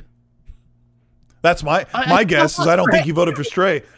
Knowing the games he talked about all year, he probably didn't vote for Stray. He probably had votes yeah. in other places, and yeah. um, that's just how it is. I'm I don't know. I unless the jury was bigger, but like I don't know. It just seems like such a weird thing to fight over. What was this? Danny Passion official says God of War won't win Game of the Year. Sony needs to look weak. I'm like, no, come on, come on. Uh, God of War can win Game of the Year. Let me quiet. I don't think it deserves Game of the Year because Elden Ring did something so incredible. Uh, I think don't deserve. Let's talk God about that, what you said about about sequels.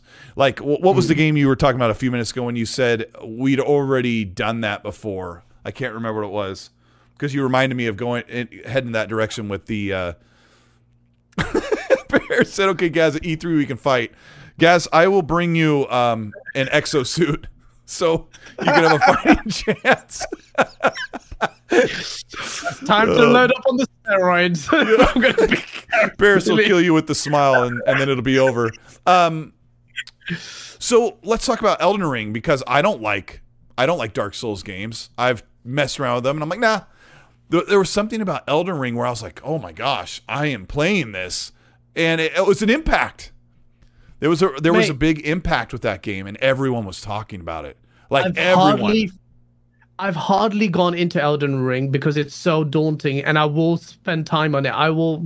I've taken my last annual review, uh, annual leave. I have been forced to take it because uh, my work doesn't even let me take annual leave sometimes. Um, but I will play Elden Ring. I haven't played it. I'll complete God of War before Elden Ring, but I recognize like Elden Ring took me by surprise. My uh, the same mate, by the way, who texted me about um, Vampire Survivors, he was crying. He's such a whingy sod. He was like, "Why are you? Everyone's hyped about this Elden Ring game, Gaz. Is it actually all right?" I'm like, "Mate, it you either love it or you hate it." And he's so critical. And he said, "Mate, this is the best game possibly I've ever played in my life. And he plays a lot of games. Mm-hmm. And he said, I've never seen a game like this. Like, a game doesn't hold your hands. The world is amazing. The enemy designs are incredible. What is that? The wonderment, the sense of scale, the achievement, the sheer variety. The game is never ending. It's so daunting, even for a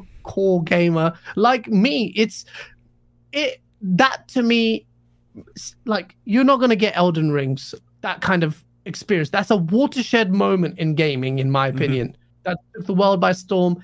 For me, the impact is there profound. Was so, there was so much that hype, and the hype delivered. Right? It yeah, had some was, performance issues in the beginning, but hey, shout out I to Alex in the chat. oh, oh no, it's Alex? Alex for stopping by. Yeah, yeah, yeah. He's awesome. Um, yeah. Also, your DMs, you piece of. Um, uh, but yeah, shout out to Alex. Um, you completely aired me, the piece of ass. You're supposed to be on my show. Um, but yeah, uh, yeah. Look, for me, it's Elden Ring. God of War wins. I think recency bias, and I know it's going to sound controver- uh, controversial. It's it's not meant to be. I think recency bias will take a a bit of a. Uh, it's a real Will thing. be at play there. It's a, of course it's just human psychology, but I mean, Look, I, I was loving this one game that winning game of the year. That's for sure. I was loving, really loving this game that was critically panned like last month. And then now that I'm done with it, I look back and I'm like, huh, that was all right. But at the moment, at the time, I was having a great time playing it. Yeah. And that can happen when you review games. I reviewed a few games, and it's hard to have uh, it's hard to have a really good compass when you're playing the game because you're in the moment, you're having a great time, and then when it's all over and you look back and you're like, did I love it as much as I said I did at the time when it was fresh? And I did. There's recency bias is a real thing. Let's see, we got. uh but God of War is a I, great game. I meant to say this a while ago, but Alex S gives a Canadian two dollar and says Gaz versus Porter Rock on Game On Daily. You've already had him on there. Uh, I've had him on here, uh, despite people here. Port Rocker pisses me off because I've had him on my show. I don't. He thinks I'm blind expert, and he goes at this with his lens. I know you don't like him, and he doesn't like you, and that's fine. Uh, but I'm trying to appeal to this pony's like, get the tinfoil hat on, have a proper conversation with me. And I think he's a good person. It's just like, oh, there's this fanboyism and this all even the Xbox guys are like this as well. Some of that I to- have to be on the winning team gets in the way, but go ahead. Ah, I just want to Yeah. tear it down. I, I look to me, Port Rock is I, I I see him as a nice guy. He's sincere.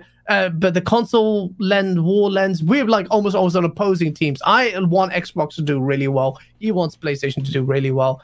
Uh, The argument pissed me off though because I was like, bro, the first thing he quoted is, "You guys are Xbox bias." Who? Neo GameSpark? Neo's bloody not an Xbox guy. Acer, he just plays VR. Don't do that. But Mhm. that's his prerogative. You do whatever you want. That's a Paris Lee line to tell you what not to do. I'm not telling you what to do. I just appeal to everyone. I try to see, you know, look, people have a go at me all the time. Why did you get Port Rock on there? Why did you have Blaze Uh-huh. on there? These are my friends. I will go out of my way to defend people that I've I had arguments with. I've said horrible things about in my source videos because. Anyway, I, I, I digress. But I don't want to. I don't hate Porter Rock. I like the guy. I'll probably be on his show uh, to discuss this, and it'll be a very fiery show. And if Oh, I yeah. lose my temper, I will probably lose it on that show. I doubt But- it. I doubt it. Hey, we got over 800 people watching. You hit the like button. That like there should be there should be 7,000 million likes. Maybe. At least. Now, I don't know. I put a little poll in the chat. I said uh what should win game of the year, Elden Ring or God of the War? Well, that might be a I mean, there's a lot of fans that a lot more people played Elden Ring than God of War. So if there, there'll be a player's choice thing, I'm sure, but uh, we kind of know how that goes. But if you're checking out the show, we're also on Spotify and Apple Google Podcasts and a couple other platforms that you can check out the show on demand. And let me know uh, if you can put a review in there. If on Spotify and Apple, it lets you get a review and you can say, "Hey, I really don't like these two guys. They don't know what they're talking about, but dang, they sound sexy." So you know, do that, right? All I see is like I hate Gaz's voice. Get rid of him. and Colt is so ugly. I'm so glad I listened to this audio on demand now. Um, but we do have a good time, Gaz, don't we? We do have a good yeah, time. we do, we do. And honestly, thanks to everyone in chat. You guys are Oh, no, lovely. it's Shout out to 800 people. yeah, thank you so much for being here and hanging out with Gaz and I. We really appreciate it. We have a good time on the show, and it's good to have you back, bro. Uh, Thank you. and, and, and sorry about the gameplay. I just kind of wanted to put something up while we're talking, but I grabbed a bunch of Fallout clips I'd recorded because uh, I made a Fallout video today, and I don't, I don't know if we're gonna talk about it, but it was just, uh, I don't know. It's an old game. Why not? Oh no, it's Alex says, "Who's this gas guy?" I thought I was your new co-host. I watched the show with uh, uh, uh, Alex as well. Apart, apart from the end with this fifty dollar bet thing. Um, yeah. Oh Alex my fun. gosh, I I never, I was like flush red, and Al, oh, Alex can. Uh, he should be a salesperson because like he was really pushing the pressure. Like I felt like I was in in high school. Come on, just do it. Yeah, it was bad. What- I, what I love about Alex is that he has no filter, and I appreciate people with no filters. They're honest. They were very honest. Yeah. we talked for quite a while afterward. It was it's a good time to hang out and just He's nice. kind guy. of He's- and Very you nice. know talk. DM's a piece of ass. Uh, I told him to ignore you. Hargeet Johnny, thank you so much for the ten dollars super. He said, like any award show. Now, when Hargeet talks, you have to listen because he knows what he's talking about. Hargeet says, like any award show, if you want an audience, there has to be some level of fairness, and people should generally agree with the nominees and the winners. The Game Awards are way bigger than Oscars now. It matters. Is that true, guys? Are the Game Awards bigger? Yes. Why? No, uh, audience, people watching it. The i- i- gaming industry eclipses move the movie industry. That's why Huggy, you get it. Although I saw your video, 15 minutes to- writing a letter to CMA. You, you're part of Game On Daily. You can't do things like that. And Dear CMA, I've been wanting to write this letter for a very, very long time. As you all know, hitherto and henceforth, yeah, yeah, it, it was very detailed, very detailed. I read it uh, on a party chat with him, and I was like, "Oh my gosh, Hargeet, this is a lot." And he goes, "Hey, they need to hear it." And I go, "They won't read it."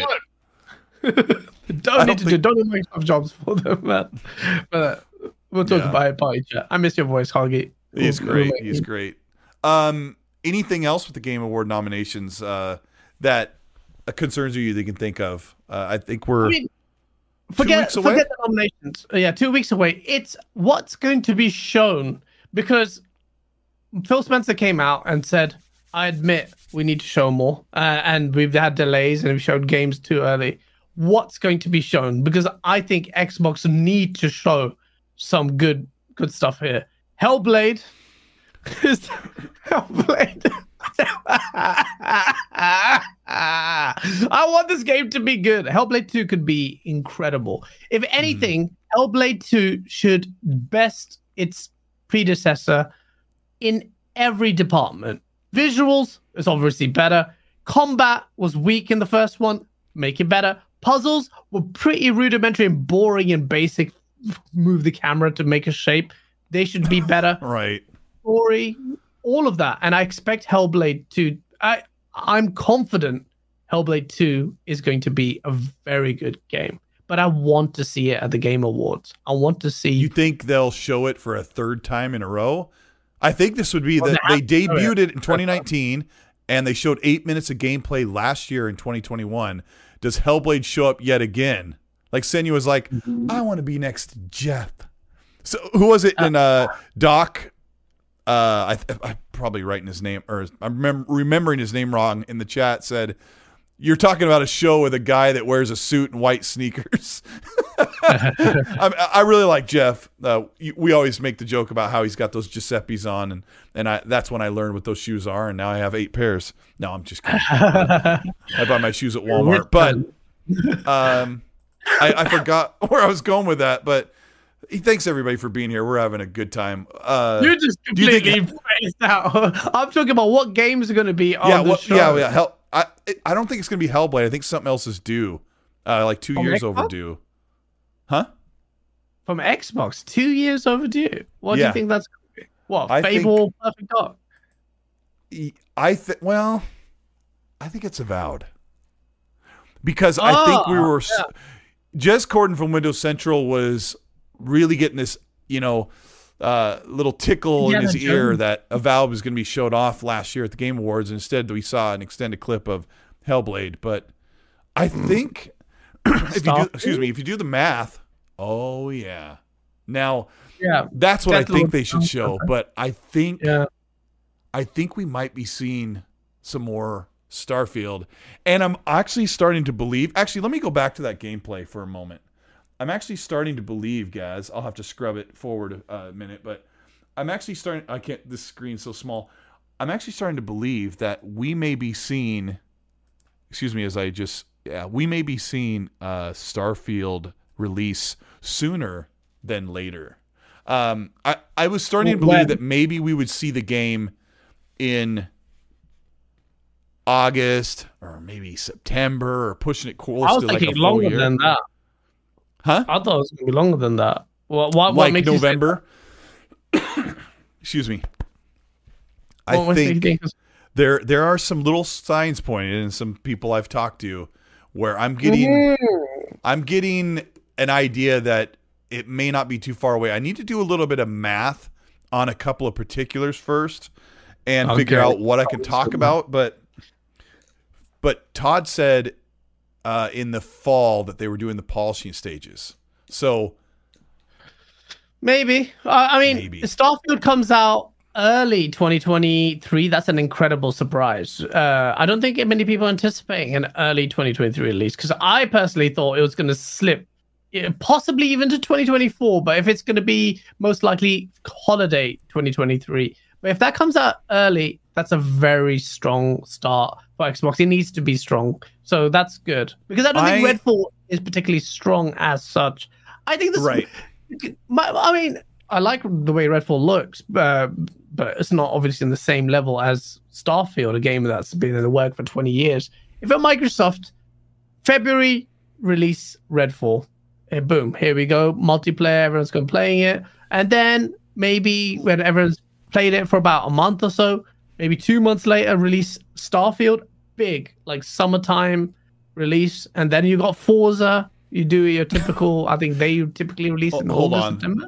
Uh, De Silva says, uh, "I'm not interested in Indiana Jones. It sounds like something for my grandfather."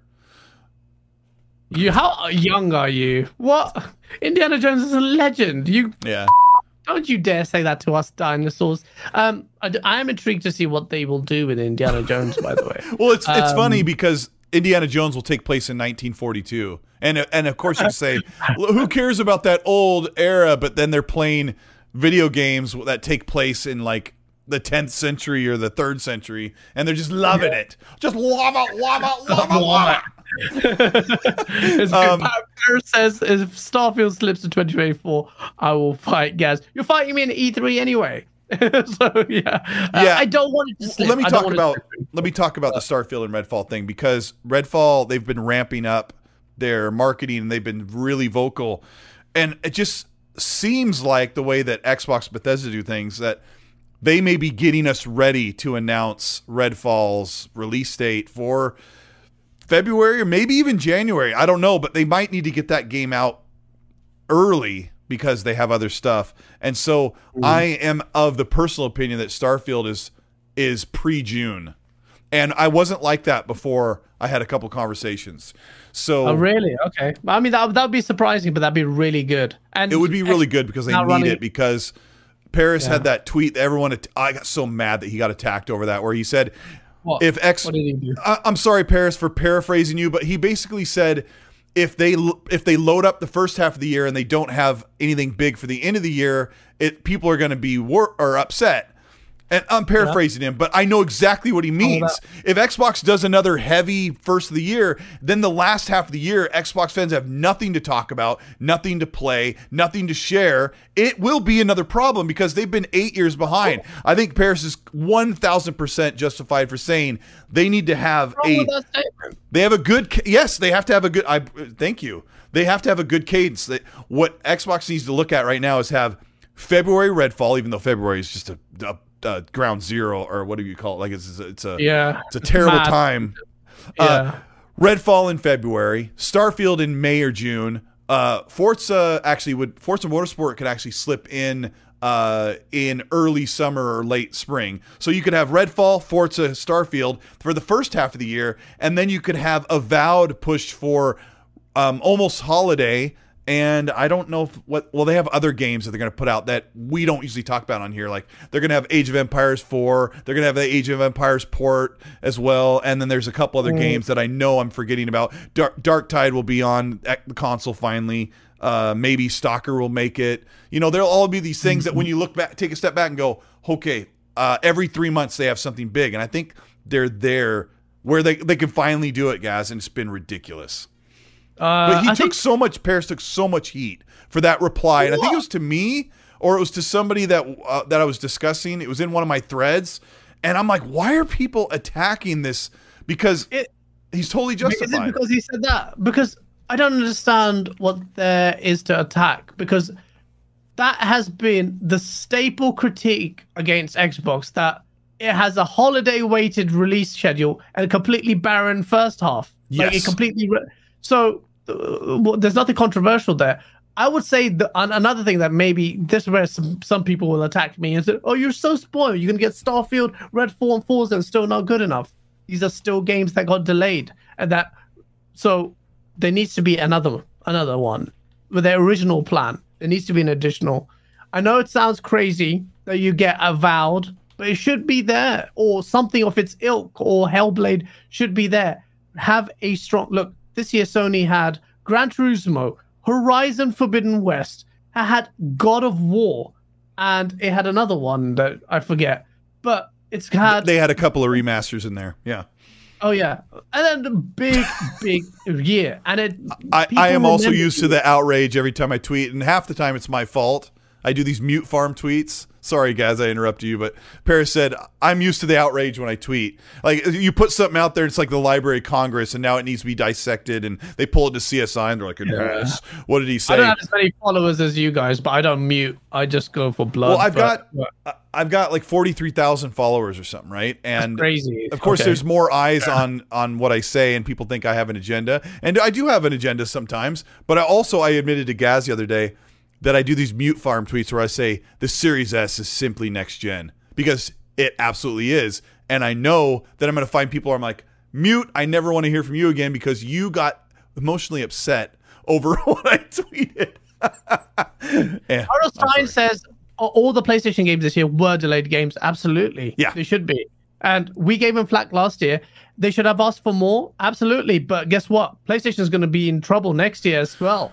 Well, The only reason PlayStation gets away with these delayed games is because they hit yep, they've been consistent. was there. If if They've been consistent for 25 years, and Xbox has had this eight year period where they had no studios, no funding, and the third party games they did pay for with uh, their their shoestring budget at the time, I think, um, they didn't Yeah. do well. So Yeah, it's just but- but- become this black hole. And uh, one of the other things about Paris's tweet, guys, was that he was also inferring that if all we get is a couple bangers that we were supposed to get in 2022, that's also a problem. Like if the big highlight of 2023 is Redfall and Starfield, and and what he didn't say was Forza Motorsport because Forza Motorsport probably should have released last year, but I think it also saw a major delay that went behind the scenes. We fully expected it to come out in 2022, and it didn't. No, Donataku says you're contradicting yourself. 2023 for Forza, Starfield, Redfall, not to mention Minecraft Legends. Okay, Stalker. Oh, yeah, that's 2, another one. That's another one. Thank you. Out, they come out, yeah, would be bad. But 2022 PlayStation is good. Stop, Donataku. Who gets the benefit of the doubt? PlayStation or Xbox? Xbox sat on their laurels and did nothing for years, and now you're gonna sit there and cap for them? No, nonsense. But the only way, if Microsoft only release Forza, Starfield, and Redfall, and that's good enough for that year, then listen carefully, is if every single one of those games, or all three of those games, hit well critically. If Starfield's hit like a 90 plus meta, if Redfall, which I imagine is going to be at 84 meta, 87, and- uh, 87 to 88 for Starfield, I think, but that's what I'm guessing. 87 But- to 88. Oh well, the game worked in 20 years with the with the pedigree of this studio should be aiming for higher, um, in my Sure. opinion. Yeah. Uh, that should be high. Uh, Redfall will be mid 84s and five. That's fine. It's a great looking game. That's a good score for a, the type of game it's at. And Forza needs to beat Gran Turismo in its score and also take it to another level. it will. If It all will. those three games hit, then we'll be more inclined to say, okay, good year because all those you delivered quality. It's all about quality as well. Isn't just about quantity of exclusives. Right. This year, if God of War can go toe to toe with something like Elden Ring, should we not give them credit for that? Because that, d- despite being DLC sequelitis, still got there at a 94 meta. Microsoft, stop making excuses for them. They have sat. They had a failed generation. 2018, they've a swallowed all whole entire one and part of this one. Skill, better. Skillsack says 2023 should be a good year if games don't get delayed, and I th- we're still going to see delays. Uh, Dead Island 2 has already been delayed uh, about a month or so. Like we're going to see this stuff, but I want to add to what you said, Gaz. That you said Redfall, Forza, and Starfield. That's two new Mm-hmm. IPs. I really, I think it's essential that either Avowed or Hellblade make it into this into that I- year as well. saying. But I think that. but I think Xbox is banking that if Call of Duty, there's going to be a Call of Duty next year, right? I think it's like so. a uh, it's another so. remaster or it's a collection or something.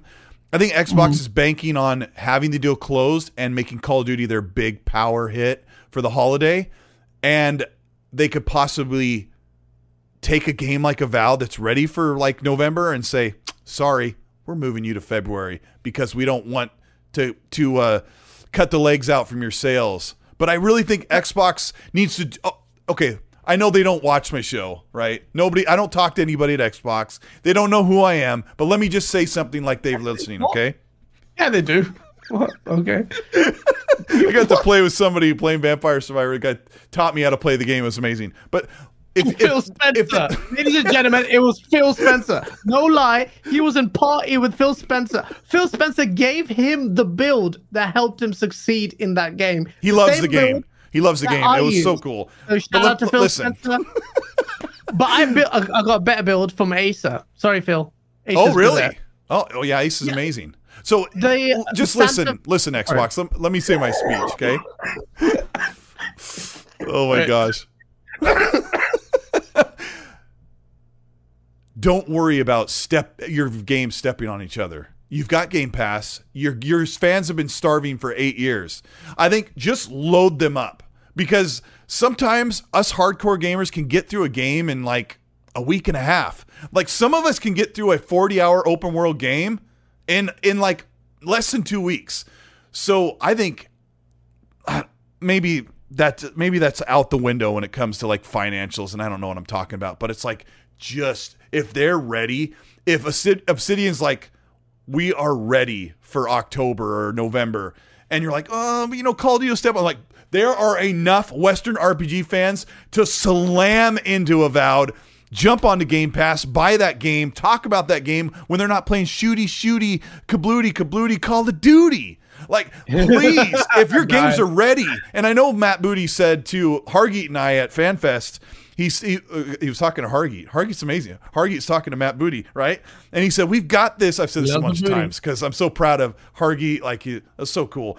He's like, we have this Excel spreadsheet where we need to make sure everything hits and doesn't like step on each other. And now I'm thinking, step on, step on them, step on each other. Let's get these games Nah, cranking out. Um, sometimes a game will drop, uh, like Deathloop. Deathloop dropped at a time when I didn't need anything to play, and I, I was I was really liking it for a while, but not forever, right? And I moved on to something else. That's gonna happen. Let it happen. Let me read some supers. They're getting a little back here. Um, Hargy, okay, I got that one. Red Wolf says, "You guys rock. That is all." And he's got the he's got the horns. Shout out to Red Wolf. He's so awesome. Uh, um, I'm so sorry about the XSC Podcast Gaming Club. I've been on my PlayStation. Um, we'll, we'll get back to playing. Uh, I just I have to concentrate when I'm on that thing. I can't, you know, whatever. What be you says Game of the Year, Elden War, God of the Ragnarok Ring. Yeah, give the give the award What? to both of them. uh, there's just something about Elden Ring where it's just so organic and you're being pushed through the narrative uh, in God of War, and they're telling you how to do the puzzles. And uh, I love the game though. Angry Hippie, Yeah. thank you for the super. Says King should do a live combat talk for the Paris versus Gaz fight. Would you love to have King Do do the uh, the commentary? God, that'd be genius. Whoever said that, well done. That's a great idea. you know, uh, Paris has these huge arms. I, I need to film you and him arm wrestling and just have him just ham it up. And you're I'm like, not arm wrestling. That's a fight I've lost. That's not. If we'll do a boxing, because I can box, but I'm not doing an arm wrestle. Scrappy, all foot, five foot two of you. Yeah, I, I I can box, but I can't arm wrestle. So we'll forget Okay, that. how about this? Uh, I also can box. You and me, E3 in the ring. Let's do it. I'll beat the out of you. Let's I'll take my it. glasses off for it. You'll be fight in the thin air. You're like, Colt, I'm over here. Yeah, I got you. Uh, I can see without him. I thought it was the sound died there for a sec. No, no. Uh, Hargy, thank you so much for the super. He says, please hit the like button if you're having fun. I mean, maybe it's just Gaz and I are having fun, but the, the chat, you guys are awesome. Hargeet says, as I was telling Colt, Xbox doesn't need to compete with PlayStation or Nintendo. They have Game Pass, and I expect a level of content for my money. Xbox needs to offer more than the games announced already. He was doing so well until that super chat. Why? I don't care. He has to compete. It's all about competition. Game Game Pass is great, but it has to compete. It all cascades from your optics comparative with PlayStation. Let us compete. Okay. well, let us compete. Hargeet, Phil, and Satya absolutely want to compete with Nintendo and PlayStation. They've made that very apparent. But the funny thing was what we heard today from PlayStation and Jim Ryan is they do not want anyone to compete with them. And now they No, see no, Xbox. And like I said, in the 2010s, cast your mind back. I'll make this brief, but cast your mind back to 20, 2012, like I said. The Xbox 360 was doing really well. The PlayStation 3 was Yeah. catching up. They had been pushing on the Kinect thing, and, and rhythm games were all the rage back then, right? For a couple years. Yeah. There was the DJ Hero, there was the Guitar Hero and Rock Band. That was like that and Kinect were like some of the biggest things on the periphery of what hardcore gamers were doing. Right when the Xbox One was announced, they had Crackdown, Quantum Break, and Rise. Like I think that was, pr- you know, Sunset Overdrive. Like they didn't have a very strong future, and it and it went on like that forever with no funding, four Yeah. studios, and it went like that until 2018 and 19. So they, I don't know, they like there was another The quote from that competition is the lifeblood of the industry. Yes. Microsoft competing is the reason where it's at. It compete. Microsoft what? Comp- Microsoft competing. Microsoft what? Microsoft competing is where it's at. Sony and Microsoft in direct, direct competition with each other, and it's great for the industry. It drives. Um, I mean, Peter Moore said this himself. Like that has been instrumental in the development of both both platforms and where it's at. Let that be the driving force, and all that. You know, I, I understand what you're saying, Huggy, about you know this differentiator in Game Pass, but before you can get there you need to compete on the the the, the criterion that we always oh my god i refreshed the stream. Uh that we've always assessed it on which is exclusives is delivering that guy uh that, those kind of bangers. It will happen. Uh and microsoft you have to be unrelenting with microsoft uh in delivering. And i know that people are going to hate me for that but who cares? I, I i'm not going to ease up on microsoft. I think need they are being unrelenting. There's just this this pandering to the regulators and to PlayStation right now looks so weak.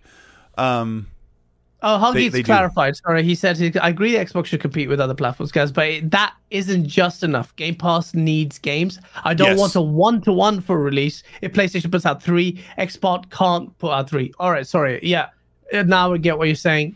I completely agree with you. and and they Um, do because this year on Game Pass, Hargeet's played a lot of the games that a lot of us didn't mess with, and they've given him quite an offering. But like for me, some of the big games they just weren't there, and uh, it was too late. When to I play God of ones. War, I play God of War and I love God of War. My the first thing, like one of the first things I'm thinking about is why can't my Xbox do this? Why can't they do it? I know. And that's the feeling I always get. I got the feeling when I played Returnal, which I know is very niche and not a lot of people played it, whatever. But I it was unique Returnal. and and slick. unique. It had spirit. Uh, and I just like PlayStation, and that's why I respect. As much as I hate their business practice, I really hate their business practice and a lot of their fan base.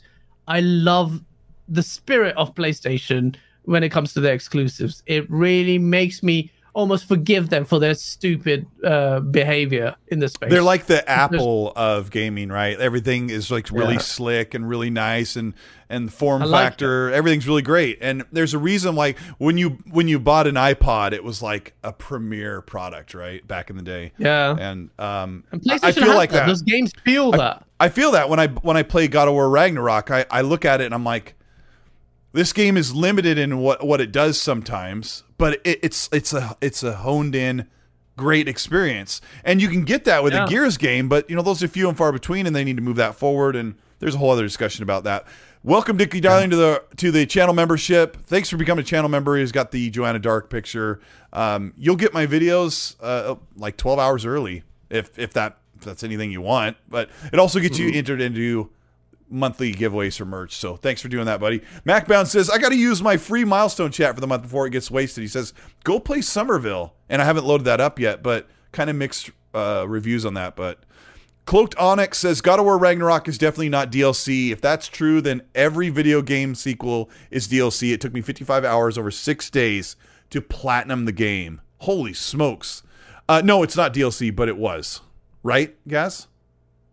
Um, Isn't that what happened? God of War, well, God of War Ragnarok. Yeah, isn't that what God of, said? God of War Ragnarok. Yeah, no, no, but it's fact. Um, God of War Ragnarok started off as DLC. You can actually see it. It's a very conservative in many ways, an upgrade. Um, it's really 2018, but embellished. But the content is there, the story is there, the combat has improved tremendously. The uh, the voice acting is incredible. We talked about this with ACG. Um, uh, like if I don't know if you probably didn't watch Sons of Anarchy, but Opie from that it voices Thor. It's so good. Yeah. I am. There are problems with the game. No game is perfect, but it's it is DLC. Like, but take it to another level. Obviously, it's not just DLC. It's an in- excellent game, an incredible game. You owe it to yourself to play it, unless you don't like God of War for whatever reason. Mm-hmm. I, I'm really. Uh, I was playing that today. Then I played Vampire Survive. Then I played Warzone 2 with uh, some PlayStation guy, strictly gaming, but I don't know if Yeah. you guys know him. And J Rock, and then, then I went on the Xbox side and played Call of Duty Modern Warfare. And then in the back of my mind, I still wanted to play God of War. Like I need to play Ragnarok because I want to know what's happening in the story. Xbox need to deliver that. I got to say Kinda, something yeah. spicy that that came to me when I was playing God of War Ragnarok. I got in this moment where two of the main characters like they they do this camera angle where they're like facing each other and you're looking at them from the side, and I'm looking and I'm like, all the lighting's right, like all the baked in because it's baked in. It's not ray tracing.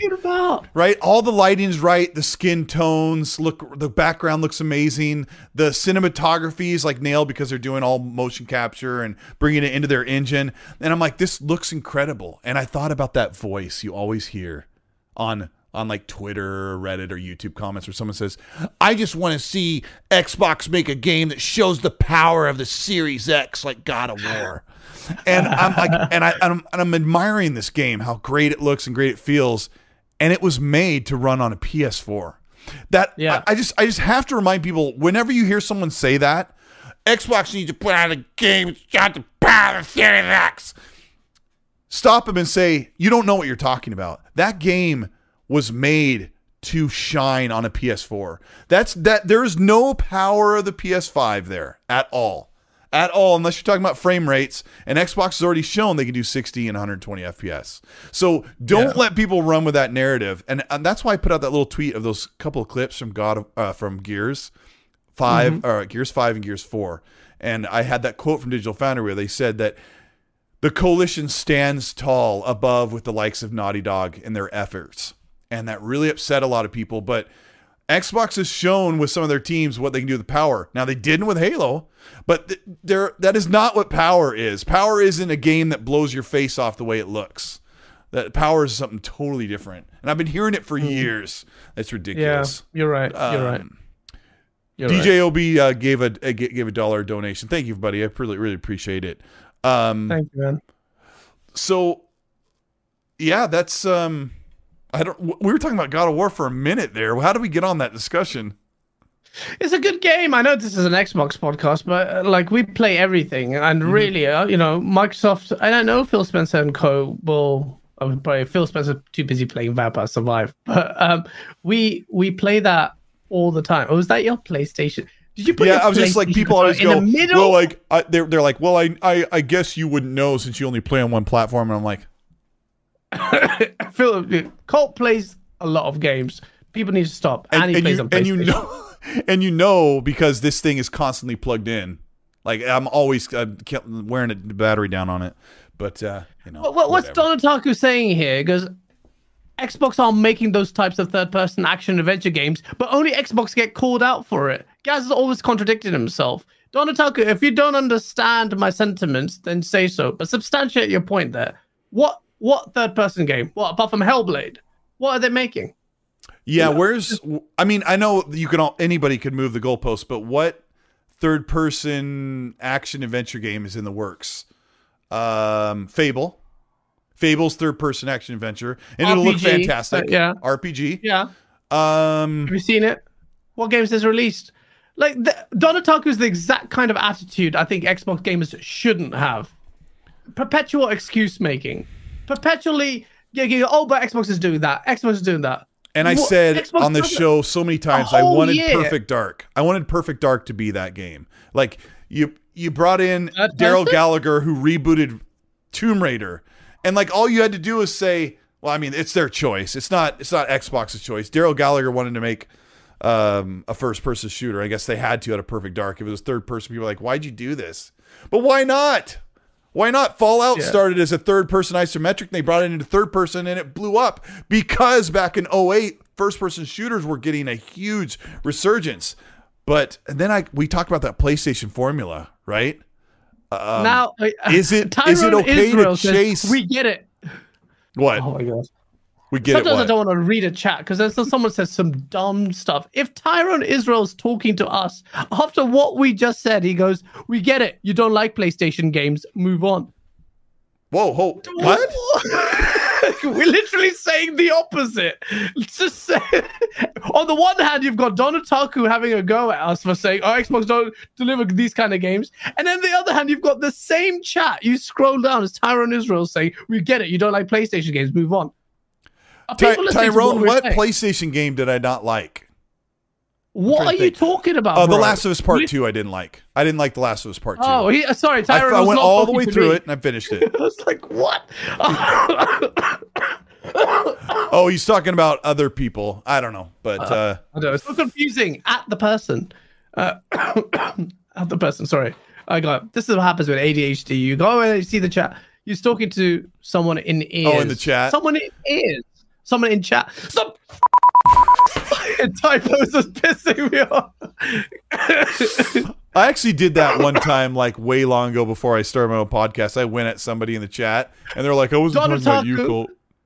Bro, Donataku sorry. says that was the reply. I said that Sony doesn't make Sea of Thieves, Psychonauts 2, Grounded, Fable, Starfield, Redfall, and State of Decay games, but you don't call them out for having it. I've always called. How many times have we talked about variety in games? Xbox has more variety in games. How many times have we rinsed PlayStation for not even been delivering a first-person shooter worth its salt that has to money hack Call of Duty? And or, uh, uh, what about what Psychonauts 2? It has two platformers that are sick, that are mad. I did. Like- I did like Destruction All Stars. I I played like uh, I don't know a dozen matches, and I'm like, oh, this is kind of cool, but like I didn't stick with it, and I, none of my friends were playing, so I just kind of moved on. I actually Yeah.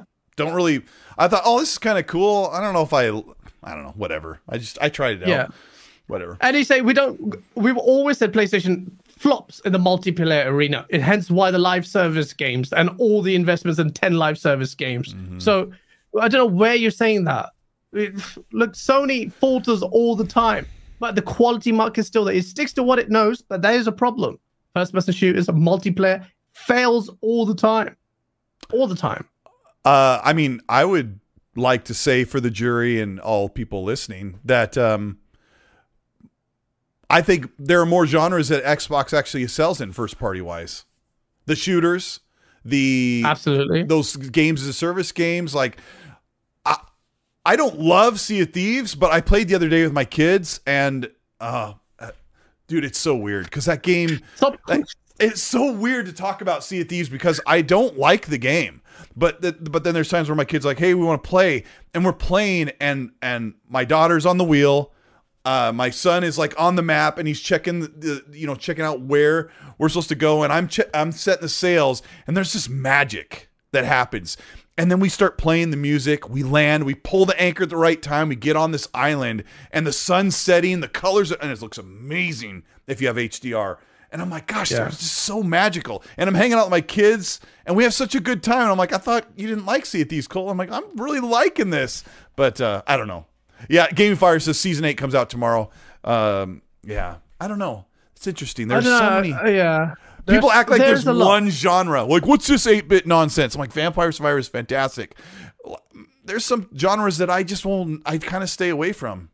I don't Yeah, know. but your PlayStation guys were fanboys were like, oh, everyone, why do I get the feeling everyone's liking Vampire Survives because the Xbox has nothing else? I'm like, And PlayStation doesn't have that War- game. That game's not on You PlayStation. You, know what I found out? I was talking to somebody who said that they went to the the one guy that made Vampire Survivor and they said we want that on Game Pass.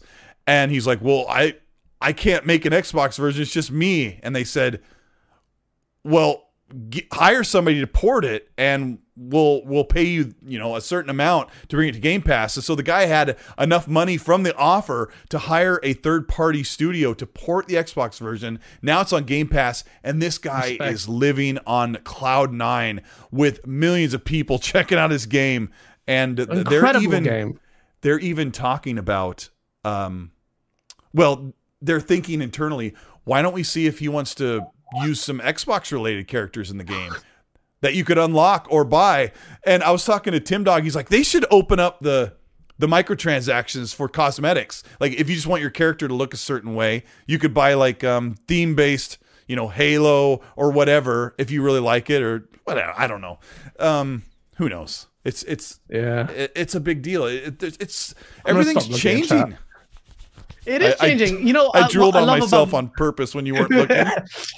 when when you were reading, I was like letting the water drool out, and I'm like, now I'm like totally soaked. I, what I love about Vampire Survivors, despite its looks, it's just uh, like I grew, grew up with games looking like Vampire Survivor. Those those eight bit, well, you know, kind of pixel bit games, and you're playing this game, and it doesn't even register in your it's mind the that sound and the feel, right? it's the Yeah. sound, the feel, the cathartic kind of endorphin release. The dopamine's being released as you hear the sounds of popping and all these enemies, and that's the beauty of gaming. Uh, and that you don't need, you know, it can go toe to toe with God of War Ragnarok as far as your attention is concerned, or Well, the, the- fun that you have. You know, I set down my PlayStation controller like so one nine, man made this game.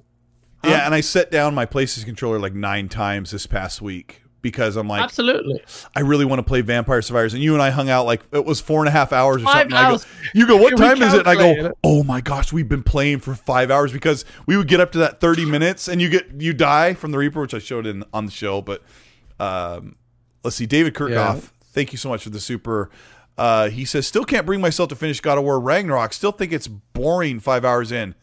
David, it gets better when you get past that five or six hour point, but I really do think that th- its biggest downfall is that pacing where you're listening to great storytelling, but you're like, when when combat kicks off, it's over in two minutes, and sometimes that's bad, guys. Where you wait so long for combat that once it can't come, once the combat hits, you're not prepared. You're you're feeling cold, right? That kind of bugs me. But uh, I mean, it's not a slight on God of War Ragnarok. Vampire Survivor is that addictive. Is that kind of game. I might buy it Oh, on yeah. my Steam Deck because I just want to play it while I'm uh, out and about. Um, yeah, yeah. Vampire Survivor is like continually rewarding your your synapses when you play it. God of War, Yeah. like it comes in these waves. story engrossing. Yeah, no, it, it doesn't take away from God of War. It's not an attempt at downplaying the significance of God of War. It's just Yeah. Vampire Survivor is a fun game. It's like Hades if you played it in that that sense of uh, enjoyment, uh, Mm. but a little bit less than that. But uh, Will asks us, why are games as a service games so frowned upon? They don't seem to count. Yeah, they constantly deliver new content and updates. I think it's because they don't release into in complete. So if you look at the Yeah. legacy of Sea of Thieves, Yeah, that's a good point. the game at launch was there has that legacy of you still remember the the tentacles with no model underneath it or bare bones. the, the. Kraken is lacking. People really Kraken put a lot of lacking, stock in in this game. Wasn't a full pack. It, it could be just simply that. I, I got Yeah. Sea of Thieves. It wasn't the full package. I got um, a Hori- Forza Horizon Four. It was the full package. Like it came out with hundred hours of gameplay. It was all fully curated and it was ready when, at launch. I think that's why. The other problem, Gaz, and uh, who was that? I saw his chat as well that you happened to read. Um, say his name again. Gosh, where'd it go? Otaku? Oh, Donataku. Yeah, I I, know Don. Was that who read it? Who said it? Yeah. I knew who Don is. No. Anyway, Yeah, well, sorry. uh, we're all over the board, right? I don't What know was I- anymore. I don't even know what I was going to say. And welcome to the X and C podcast.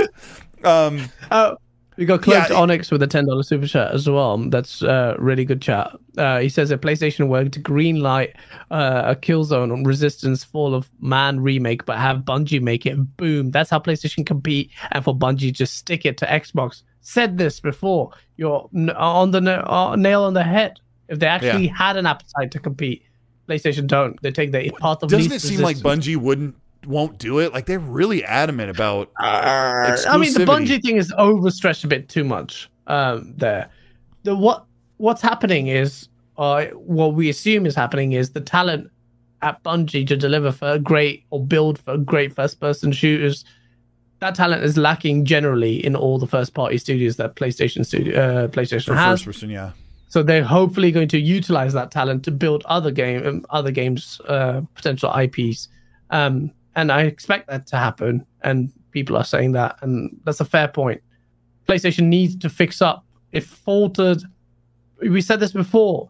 Xbox. I think Resistance Model, would be the better would be the better vote because I would vote. I would Killzone. I think Killzone has a Resistance was to- made by um was made by oh my gosh I'm blanking on their how am I blanking on well it's it's late in the day Why am I um, thinking Insomniac? Uh, like, uh, Insomniac yeah duh and and it Insomniac wants to make it but they're super busy they're making Wolverine and, but like Cloaked Onyx saying give Bungie Resistance like would Insomniac want Bungie to take one of their babies because they love Resistance um Yeah, but but he's forget right. Like PlayStation Bungie now. could make something else. They don't want to make an IP and make it exclusive, but if they they are they are there hired to work for PlayStation, so Yeah. they totally could do that.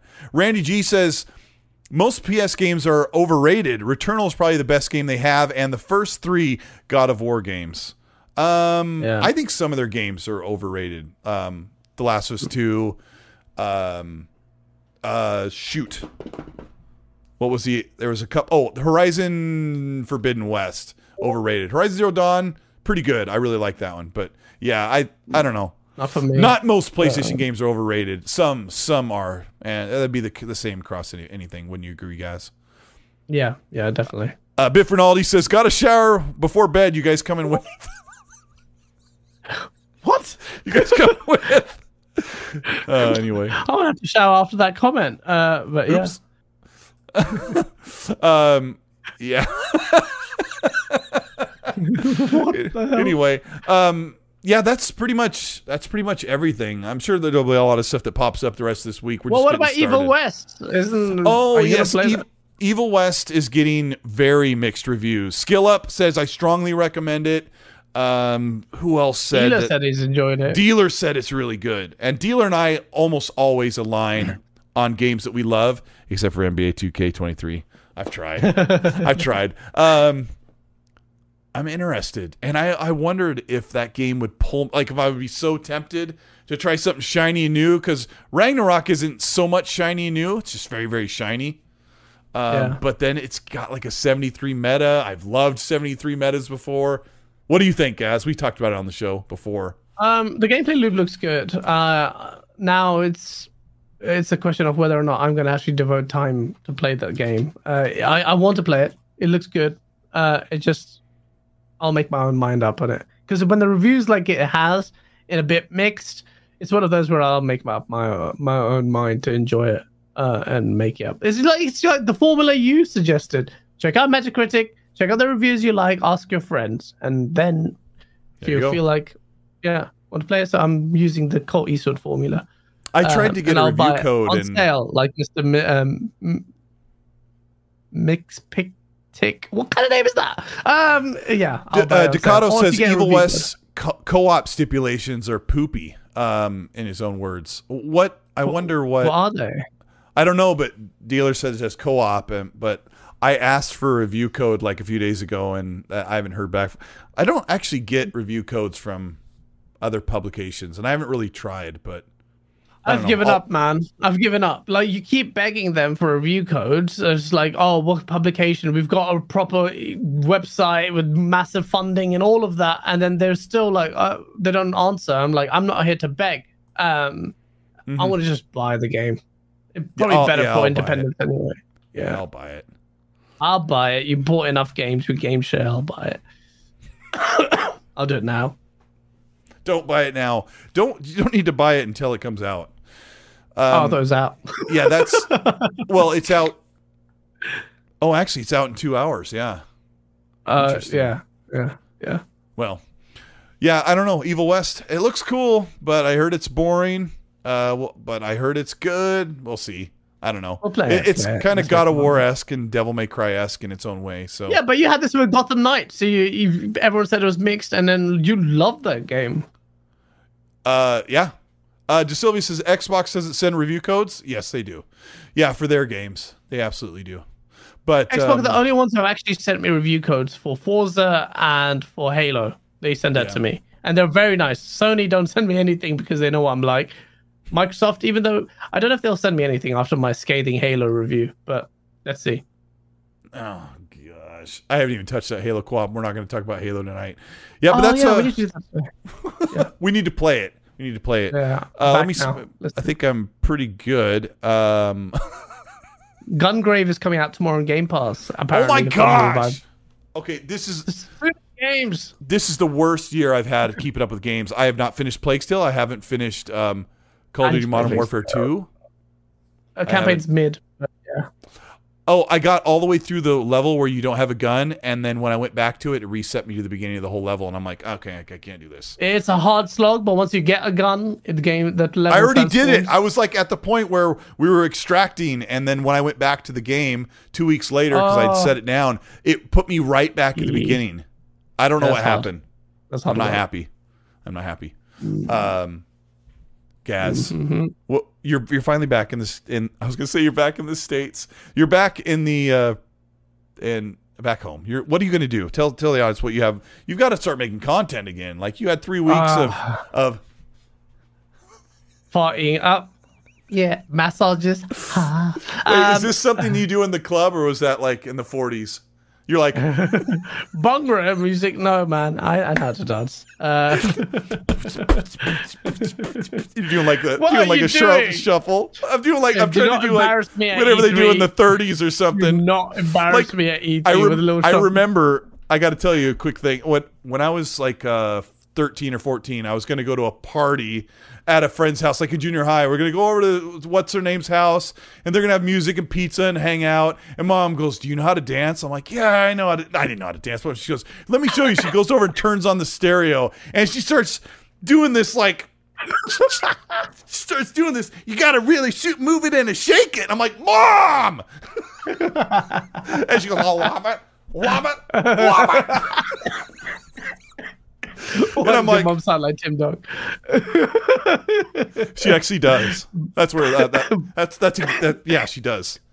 Bless your woman. Uh, Yeah, she's- you're she's hiding awesome. a Thai bride around your house somewhere. No, I don't have uh, a Thai bride. Come on, man. Do I look like Red Dragon? Uh, Yes.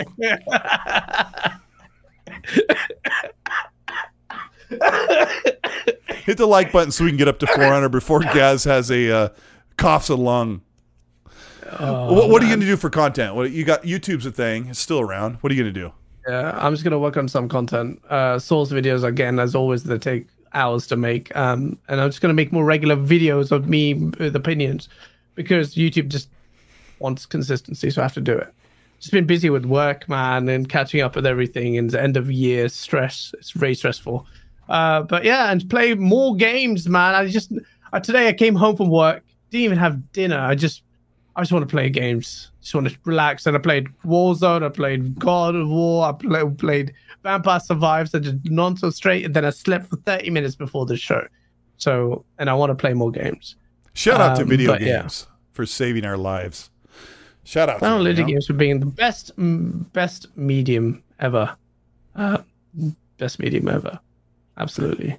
Um, I actually put out two videos in the past like seven days, and I this morning I put out a video about Fallout that uh, went quite quite slow out into the public. But check it out if you're interested in Fallout and where it's going, because they've been talking about Obsidian's been talking about them wanting to do Fallout, and uh, Xbox has been saying that they would like to see that franchise sooner than later instead of waiting on uh, Todd Howard's like you know 2030 or whatever. But yeah, check out that video. And there's also a uh, PC version of just Fallout that's coming out soon. So check out that video if you can, and then I'll, uh, maybe I'll get something out before Thanksgiving here in the states. We are celebrating Thanksgiving. Most people are, I suppose. Um, You know, hang out with family and have food. So thanks for everybody for supporting the show, and you know, for the 800 people who are here hanging out with us. And uh, we're gonna get out of here. Gaz, thank you so much, bro. It's good to hang out. Let's talk tomorrow. You gonna be in the office? No, I'm I'm, I'm working from home. So let's Okay, I'm gonna work at your office tomorrow. Yeah. wicked. I'm naked again. I don't even know where the button is.